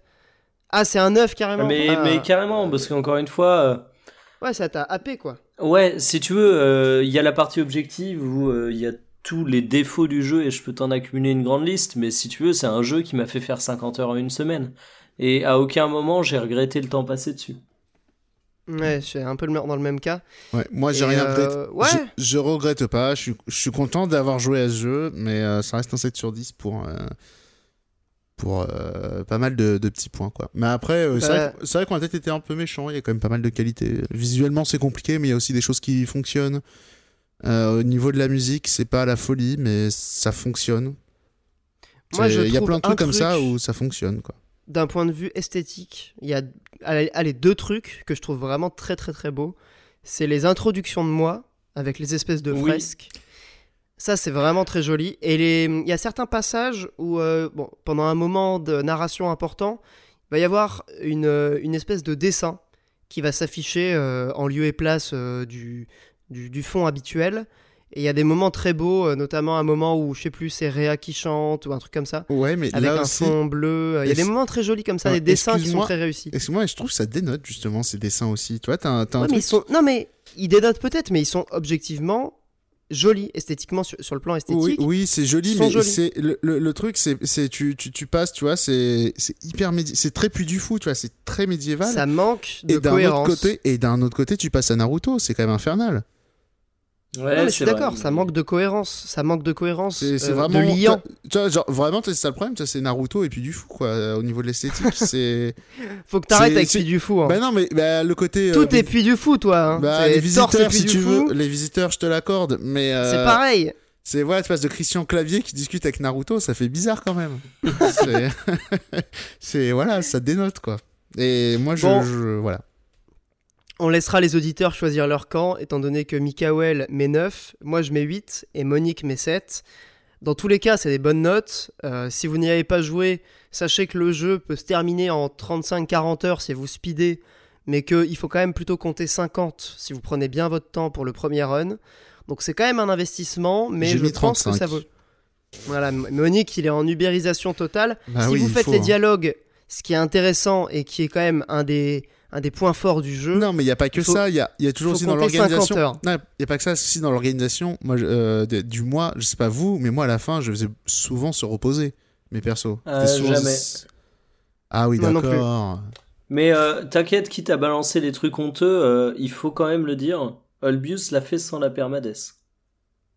Ah si j'ai si si si. Mais alors figure-toi que du coup j'ai recommencé une partie avec Ah, autant pour moi. Je et suis la, fier la de partie Si si bah, je vous l'avais dit la partie avec euh, Claude, je m'étais mis en difficile sans permades parce que euh, j'avais pas envie à ce moment-là de me prendre la tête. Je savais pas qu'il y avait l'impulsion divine Mais et j'ai relancé une partie avec Edelgard et là je l'ai fait en difficile permades et c'est cette partie-là que j'ai fait le plus en fait. Alors, on est en zone spoiler, euh, malheureusement, mais c'est vrai qu'on Ouais. a dû dire au départ qu'il faut pas avoir peur de la permades. Il y a des retours dans le temps qui sont. Enfin, c'est beaucoup plus intelligent, c'est beaucoup plus agréable de, corriger ses erreurs plutôt que le jeu qui te dit ok, vas-y, c'est bon. Que Ouais, un jeu qui te laisse passer des conneries où tu vas reproduire des- de la merde, puis là, il te laisse le choix de comprendre tes erreurs et d'apprendre. C'est beaucoup plus agréable et beaucoup Tu plus peux, en fait, tu valorisant. peux revenir mieux, à un quoi. moment précédent du combat Ouais, que tu revient des tours en avant, quoi. Voilà, des tours en avant. Et ce qui est intéressant, c'est que En arrière, plutôt. c'est assez permis. En arrière, ouais. C'est permissif dans le sens où tu peux en débloquer euh, plus et tu peux l'utiliser genre plusieurs fois par combat. Donc il y a pas de, c'est pas un truc que, c'est pas un joker quoi. Tu peux l'utiliser 5-6 fois si tu veux. Quoi. Et le jeu est aussi très facile, il faut le dire. Ouais, même en difficile, le jeu est, est pas pas très dur. Si vous connaissez ah- un peu les tacticals, euh, Après, c'est dur à dire parce qu'on a aussi fait des Fire Emblem avant, mais euh, et, Ouais. euh, et le début est un peu indigent et peut-être Alors- qu'il y a des gens qui vont avoir plus de mal à assimiler les choses, mais j'ai quand même l'impression qu'il est très facile. Moi, j'ai juste eu de... le boss de fin qui connaît un petit pic de difficulté quand même quand t'as pas de perso qui fait du soin Ouais. de zone. Moi, j'avais boosté aucun perso qui faisait du soin de zone parce que j'en avais jamais eu besoin. Mais à la fin, ça m'a fait tout drôle. Quoi. Ouais, moi, j'avais 4 ou Ouais. 5 persos qui font du soin, donc. euh, Ah ouais. contre contre Rhea, tu veux dire? Ouais, ouais, en fait, elle te fait des dégâts de zone, et si tu veux, moi j'avais des persos Ouais. qui étaient ultra violents en mono heal, mais euh, quand t'as deux heals pour euh, je sais pas combien de persos et que tu fais du mono heal, bah tu chiales, tout simplement. Non, non, moi, Ouais. moi, j'hésitais beaucoup à faire du heal, et euh, moi, le dernier combat, je pense, c'était pas des dégâts zone, moi, c'est des dégâts aléatoires sur la map, à n'importe quel perso. Euh, Ou ça te quasi one-shot ça un perso. Bah, c'est genre, il y a- au début du tour, euh, il y a la, la, la, la meuf des rouges, là, elle a fait un éclair sur un perso, ça lui dégomme les trois quarts de sa vie. Ah, tu parles de Edelgard? Hum, oui, quand t'es contre eux à la fin, quoi. Ah ouais, mais parce que Mon moi, du boss coup, de fin, c'était la- ça, moi. Je suis pas encore à ce moment-là, moi. Non, Ah oui, boss- bah oui, forcément. boss de fin, c'était ça, et Mikael lui disait que c'était réel qui faisait des AOE, quoi. Ouais, mais moi, c'est pareil, c'était des AOE. Par exemple, il y a Euh, pas de sort d'AOE dans le jeu. Non, il y en a pas. Ouais, qu'est-ce suis- qu'ils font, les Nintendo Ça, ça, j'avais pas capté. Ouais, c'est c'est pas. Après, c'est pas un truc qui m'a gêné parce que c'est souvent du 1 contre 1 en fait. Ouais, alors moi Il y a rarement des, des troupes. Ça m'a pas manqué, tu vois, euh, dans ma partie. Donc, Certes, mais c'est juste une histoire de mettre du piment dans le jeu. un jeu qui manque de piment. Un jeu qui manque de piment. Eh bien, c'est sur ces belles paroles que nous allons conclure notre débat sur Fire Emblem Three Houses. Et on va passer à la rubrique hors jeu, juste après la petite musique.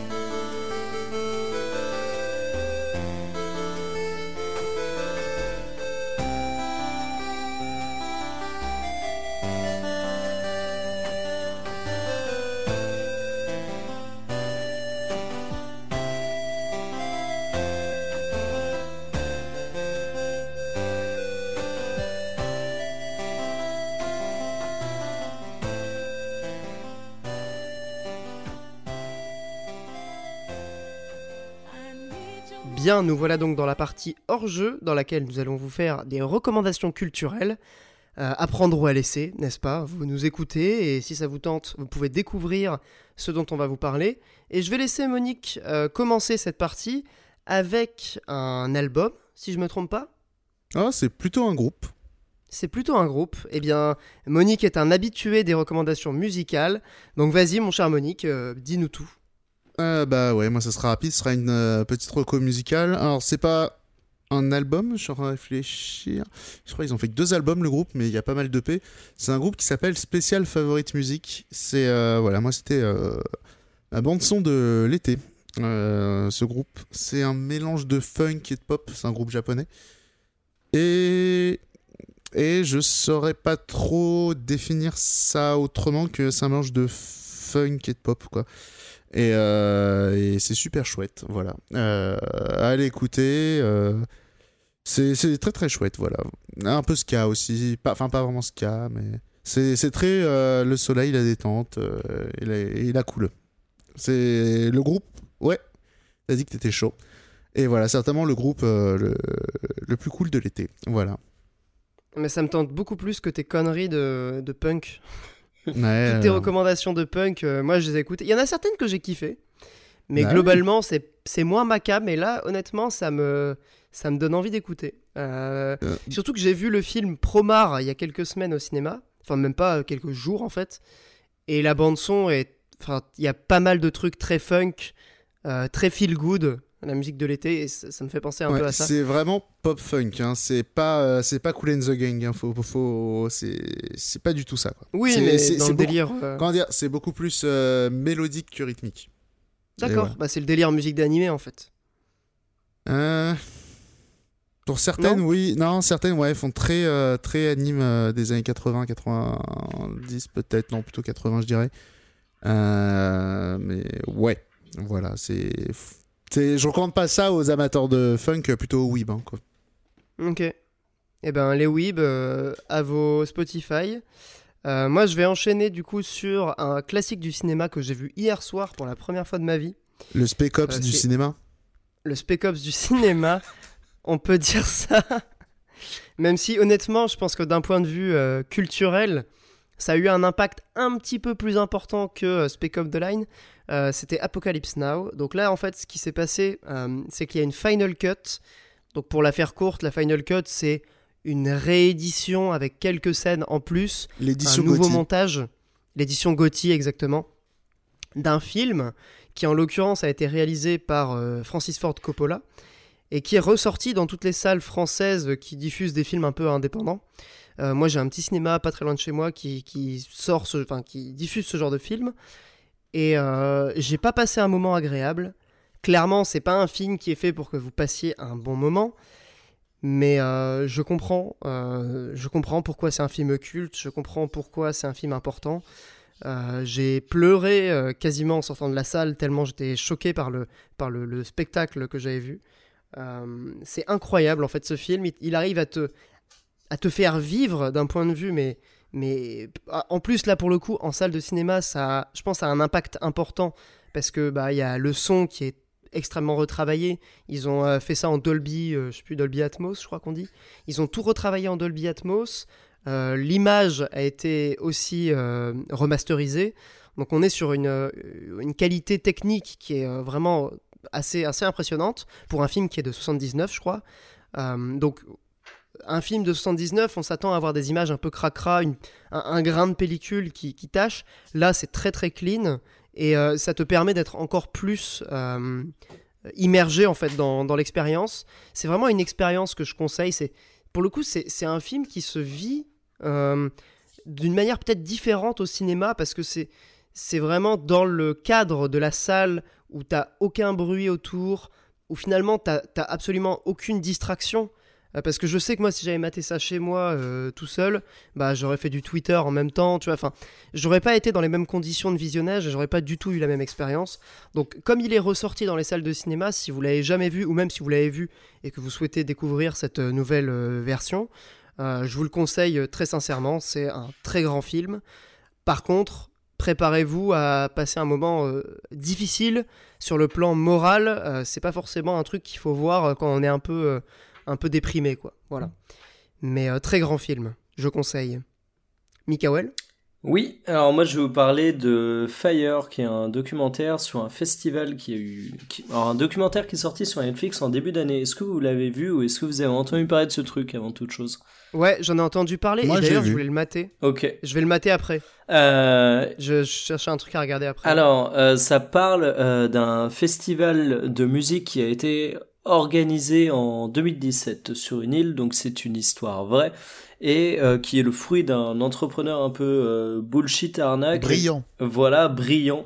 Euh, ce cher Billy McFarland qui avait déjà Faut, inventé... faut vraiment, faut vraiment faire gaffe aux spoilers hein, parce que Alors, pour le coup, vu que c'est un truc qui s'est réellement passé, euh, je ouais, mais quand tu quand tu découvres ça avec le avec le, le reportage, tu, tu te dis mais c'est ma boule. voilà, alors je vais pas spoiler Ah ouais, c'est les faits, mais disons qu'en Ah, fait c'est un mec, c'est un mec qui euh, qui a lancé une boîte. euh, à la base, il avait lancé une boîte autour d'une carte de crédit, j'ai plus le nom, euh, qui te permet de faire partie d'un club privé.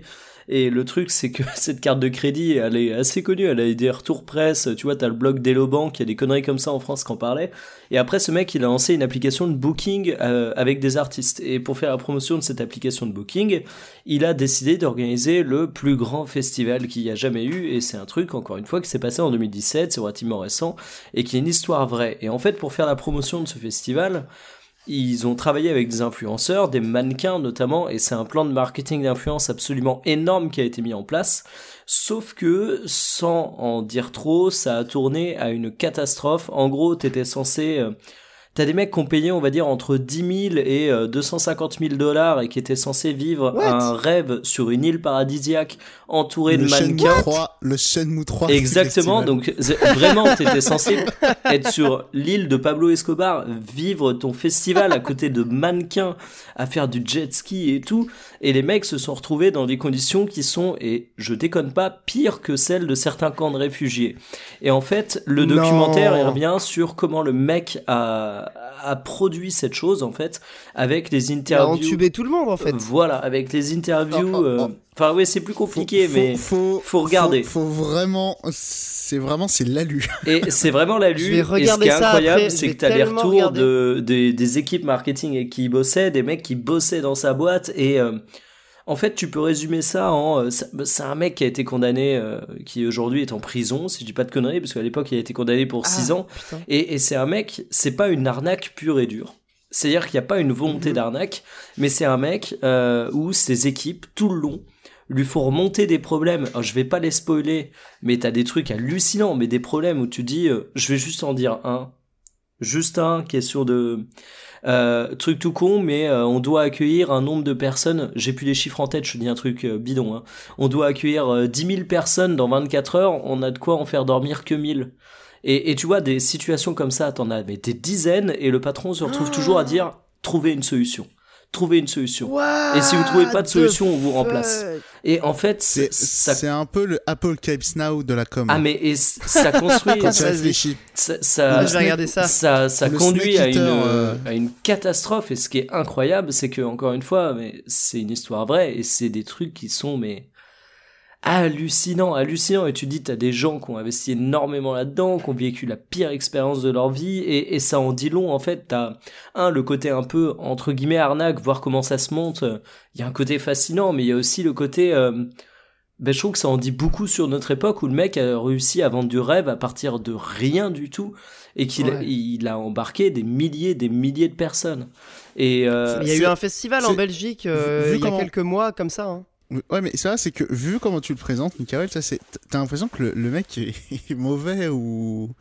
ou- Non, c'est Bah, juste un euh, ouais. Tu un- crois, un non, nul. tu crois que les mecs c'est que des nuls et non, non, c'est un tout, arnaqueur en de génie. Enfin, pas d'un arnaqueur, mais euh, comment dire C'est, pour moi, c'est plutôt il montre à quel point mais le système est baisé quoi. Ah oui. C'est, c'est, pour moi c'est plutôt une. Oui, mais si tu veux, c'est que du capitalisme. ouais, quoi, mais ce- alors, ce truc. là, là où je serais plus mesuré que toi, c'est qu'en fait, durant le film, on voit bien que le mec, il, il est entouré, il, est entouré de, allez, des dizaines de personnes qui ont des corps de métiers différents, qui ont des rôles différents, et qui lui disent, mec, là, t'es avec un 36 tonnes, tu roules à 130 km heure, et le mur, il est dans 100 mètres. Et le mec, il continue, il continue, et on lui dit, Donc, tu Ah, vois, il y a, y, a, y a des, Ouais, entre alors, guillemets, lanceurs Le, d'alerte. le, le, le reportage, euh, il est euh, très centré autour d'une personne, effectivement, mais enfin, pour moi, il montre juste à quel point mais le, le, le système est baisé, quoi. Le système de financement est, est idiot. Ouais, Et, euh, mais sur le, moi, sur le paraître, sur le fait qu'aujourd'hui. euh, Ouais, exactement. Sur le fait qu'aujourd'hui, et ce qui est intéressant, c'est qu'en fait, ça marche du côté B2B comme B2C.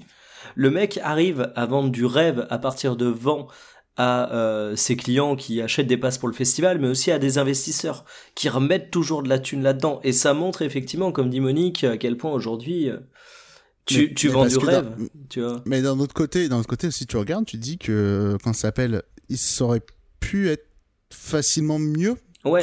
C'est ça aussi, et c'est aussi pour ça que les gens ils sont, euh, ils se font entraîner dans, tout ce bazar. C'est que euh, ça, ça aurait pu. euh, C'était impensable qu'un projet qui va aussi loin et tout euh, capote sur certains trucs. Et, là où il est, est hyper bien, c'est qu'en plus il donne du recul sur plein de trucs, tu vois. euh, Enfin, vous connaissez forcément cet exercice, euh, où- c'est à la fin du Wall Street, il me semble, où on dit euh, vends-moi ce stylo.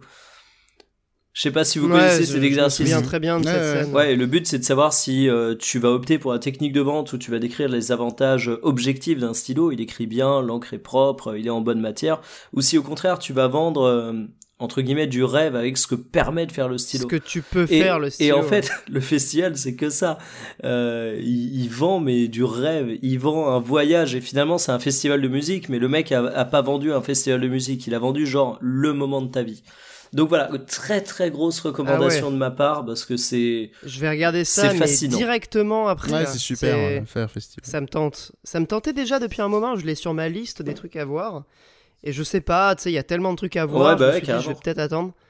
Et là, bah, tu sais, enfin, c'est, je, je me dis, qu'est-ce que je vais mater euh, en m'endormant Et je, mais mec exactement et, ce que je et vais en regarder. plus c'est drôle et c'est enfin c'est drôle et triste à la fois mais t'as des situations Ouais, ouais, qui bien sont sûr. tellement mais tu peux rire de. qui sont tellement mais ouais qui sont tellement mais lunaires et Pour dormir, pour dormir, c'est peut-être mauvais plan parce que c'est vraiment fascinant. ouais ouais, ouais. Ah ouais, mais t'inquiète, euh, Genre, j'ai le vraiment. temps. hein. et, et pour le Non, coup moi genre, tu, tu dors- tu t'endors pas devant, c'est vraiment c'est captivant. Ah ouais, moi j'ai j'ai eu le coup où euh, je me suis dit, euh, à des moments t'es pas loin des délires façon Very Bad Trip et ça aurait été une fiction, tu te serais dit, mais enfin non, c'est impossible, ça, ça arrive jamais. Et là tu te dis, Ouais. alors évidemment ils doivent romancer une partie des choses et tout, mais euh, je sais que moi après Non, le mais- film j'ai été sur les réseaux sociaux, j'ai cherché toutes les publications qui avaient été faites avec les hashtags et tout, enfin c'est un truc de fou. Non, je suis- je suis d'accord, c'est trop gros pour, euh, pour être faux, quoi.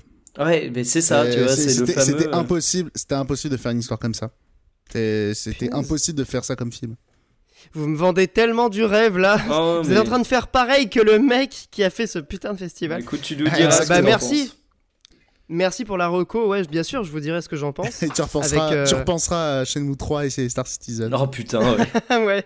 et Yokai tellement- et Blood... non, Bloodstein euh, à skip, Et ça tous va, les mais Kickstarter du monde, en fait, euh, quand ils pensent. Pas Enfin, tous. tous les Kickstarter qui se foirent, euh, en tout cas, qui, qui ne délivrent pas les promesses. Et aux youtubeurs Ouais, qui bah, font merci. des vidéos sur Star Citizen. Voilà. Exactement, il y en a beaucoup.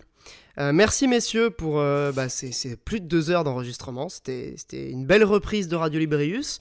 En tout cas, je pense que on aura bien été au fond des sujets qu'on qu'on a pu aborder. En tout cas, j'espère. N'hésitez pas, comme d'habitude, euh, les auditeurs et les auditrices à nous laisser des, des retours, euh, des petites étoiles sur iTunes et tout, n'est-ce pas? Vous pouvez faire ça maintenant, puisqu'on est sur toutes les plateformes de, de podcast. On est sur YouTube. On Ça s'appelle Apple Podcast. Euh, Apple iTunes. Podcast, pardon. Sur iTunes va disparaître, définitivement. iTunes va disparaître. Ok. Ah bah je si savais j'ai pas. tu bien vois. suivi, euh, ça va Je n'utilise tellement pas Apple que je savais pas du tout. Bon, Apple Podcast, du coup, euh, n'hésitez pas à nous, à nous mettre des étoiles, à, à nous, faire des, à nous faire des retours. Et puis, bah, on vous dit euh, rendez-vous la- le mois prochain. Attends, juste, un- un... Ouais, euh, penser à un truc important là euh, Mhm. sur Fire Emblem. C'est euh, c'était qui votre Monique. waifu? ma waifu, moi, c'était euh, Petra. Ah dégueulasse, j'avais oublié. Mais arrête C'est une étrangère Non mais juste, juste regardez les couleurs de ce personnage. Euh, rien de grave. Mais justement, et surtout dans la deuxième moitié du Très jeu, mal sapé. elle devient trop stylée. C'est dans la, deuxième, qui est... dans la deuxième moitié, tous les persos sont plus stylés, c'est vrai. Mais c'est mais c'est Théon Greyjoy ce personnage. Il a été euh, recueilli pour euh, mettre fin à un conflit euh, diplomatique entre deux C'est nations vrai. et pour calmer les tensions entre Brigid et Fodlan, enfin le l'empire de d'Adrestia. Et je trouve que rien que ça comme origin story, c'est c'est trop bien, tu vois, d'avoir ça dans un Fire Emblem. Et ça a manqué dans les anciens ce genre de, de backstory euh, au perso. Il y a un jeu, je crois, que je t'as trouve, parlé- je- il y a un jeu dont tu as parlé euh, où... où ça ressemble au destin d'un personnage, mais voilà. Passons De à ah, de Dragon Quest. Peut-être. Mikael, c'était qui ta waifu Edelgard Ah ouais Non, Bah, eh. trop classique. Il est Mika... et, euh, Mikael est sombre aussi. Bah non, je, Elle est je- je suis pas sombre, mais si tu veux, la meuf, Ah, elle euh, fait des- elle arrive, elle juge, euh, elle bolosse tout le monde, merci, au revoir, on va laisser peser. Ouais, mode- mais après, elle a une sensibilité, elle fait des cauchemars. Ah. T'as vu Ah, Tu bah sais, évidemment, euh, derrière le brillant se cache la noirceur de mes plaies passées, tout ça, tout ça, quoi. Moi, moi, ma go, du coup, c'était euh, Mercedes parce que c'est la plus gentille. Euh, je suis sûr qu'il y a une histoire Bresson derrière, hein, parce que euh, moi j'ai pas confiance. hein. Non, vite fait. Non, mais en plus, c'est pas ça, c'est qu'en plus, moi, comme j'ai fait une meuf, c'était la seule lesbienne, donc euh, voilà. Ah punaise, tu peux avoir une relation euh, lesbienne dans ce jeu? Enfin, Mariage et tout, ouais. Non, et d'ailleurs, Purée. même. Putain, j'allais j'allais oublier, je je posterai peut-être les, les photos sur euh, Twitter, mais euh, la, la, la, le- la, la dernière romance de Félix et Sylvain, genre le rang A euh, ou A, je sais plus, mais euh, c'est Ouais. le truc le plus hot que Nintendo n'ait jamais fait. hein. Ah bon? Sérieux? Ils sont pas, ils sont pas euh, amoureux, mais ils sont euh, très très amis. Ouah, je suis chaud de voir ça. Donc ça c'est les... Ah, carrément, on voit ça. Je vais faire ça. C'est genre. je vais euh, tellement faire ça. C'est vraiment, ils ont fait. euh, on va mettre euh, les, les, les romances avec les personnages secondaires. Non, non, on enlève, euh, remplace amoureux par très vieil ami. Il y a beaucoup de phrases où, où c'est vraiment. C'est des phrases de. de, de, de, de- ils se turbo-chauffent, quoi. Ouais. c'est euh, vraiment. euh, voilà, c'est assez drôle. Bah, c'est très marrant, ouais. Euh, Et comme quoi, c'est je lis même les dialogues. C'est vrai. Bah, tu lis les dialogues de cul, ouais, c'est c'est- tout. j'ai dit, c'est le truc le plus hot qu'a fait Nintendo. euh, T'attends pas non plus à. Ça reste soft, bien Ouais, sûr. t'attends pas Mais, non plus, mais euh. c'est, je suis trouve ça assez cool qu'il y ait des romances homo parce qu'il y avait un- une polémique dans le précédent et là apparemment ils ont tolé, en tout cas ils ont accepté le truc, euh, ce qui est plutôt cool. Enfin, je trouve bah, ça bien quoi. Non, mais il y en avait déjà dans Fates. Hein. euh, pareil, j'avais, j'avais mon amoureux. Ouais, euh, mais là, t'as des romances Ouais, homo dans une église, quoi, c'est quand même. Euh, Puis il y avait tout un délire avec Fate euh, qui avait un peu fait scandale sur le la potion euh, d'hétérosexualité machin truc. Ouais, mais qu'au Japon. je et sais que c'était- euh, une mécanique particulière. Et Non, tout. mais c'est c'est pas, c'est qu'ils se sont bien rendus compte qu'il y avait un problème et qu'en tout cas, en Occident, c'est pas possible de faire ça, quoi. Ouais. Bah, en tout cas, euh, ravi de savoir que Félix et Sylvain euh, sont de très vieux amis. sont, sont des très vieux De- amis. de- de très bons copains bon, en tout cas, euh, bah, merci d'avoir participé à l'émission. Encore une fois, un grand plaisir d'enregistrer avec vous. Et puis, euh, je pense qu'on peut dire au revoir aux, aux, auditeurs et aux auditrices. Salut Salut Au revoir les amis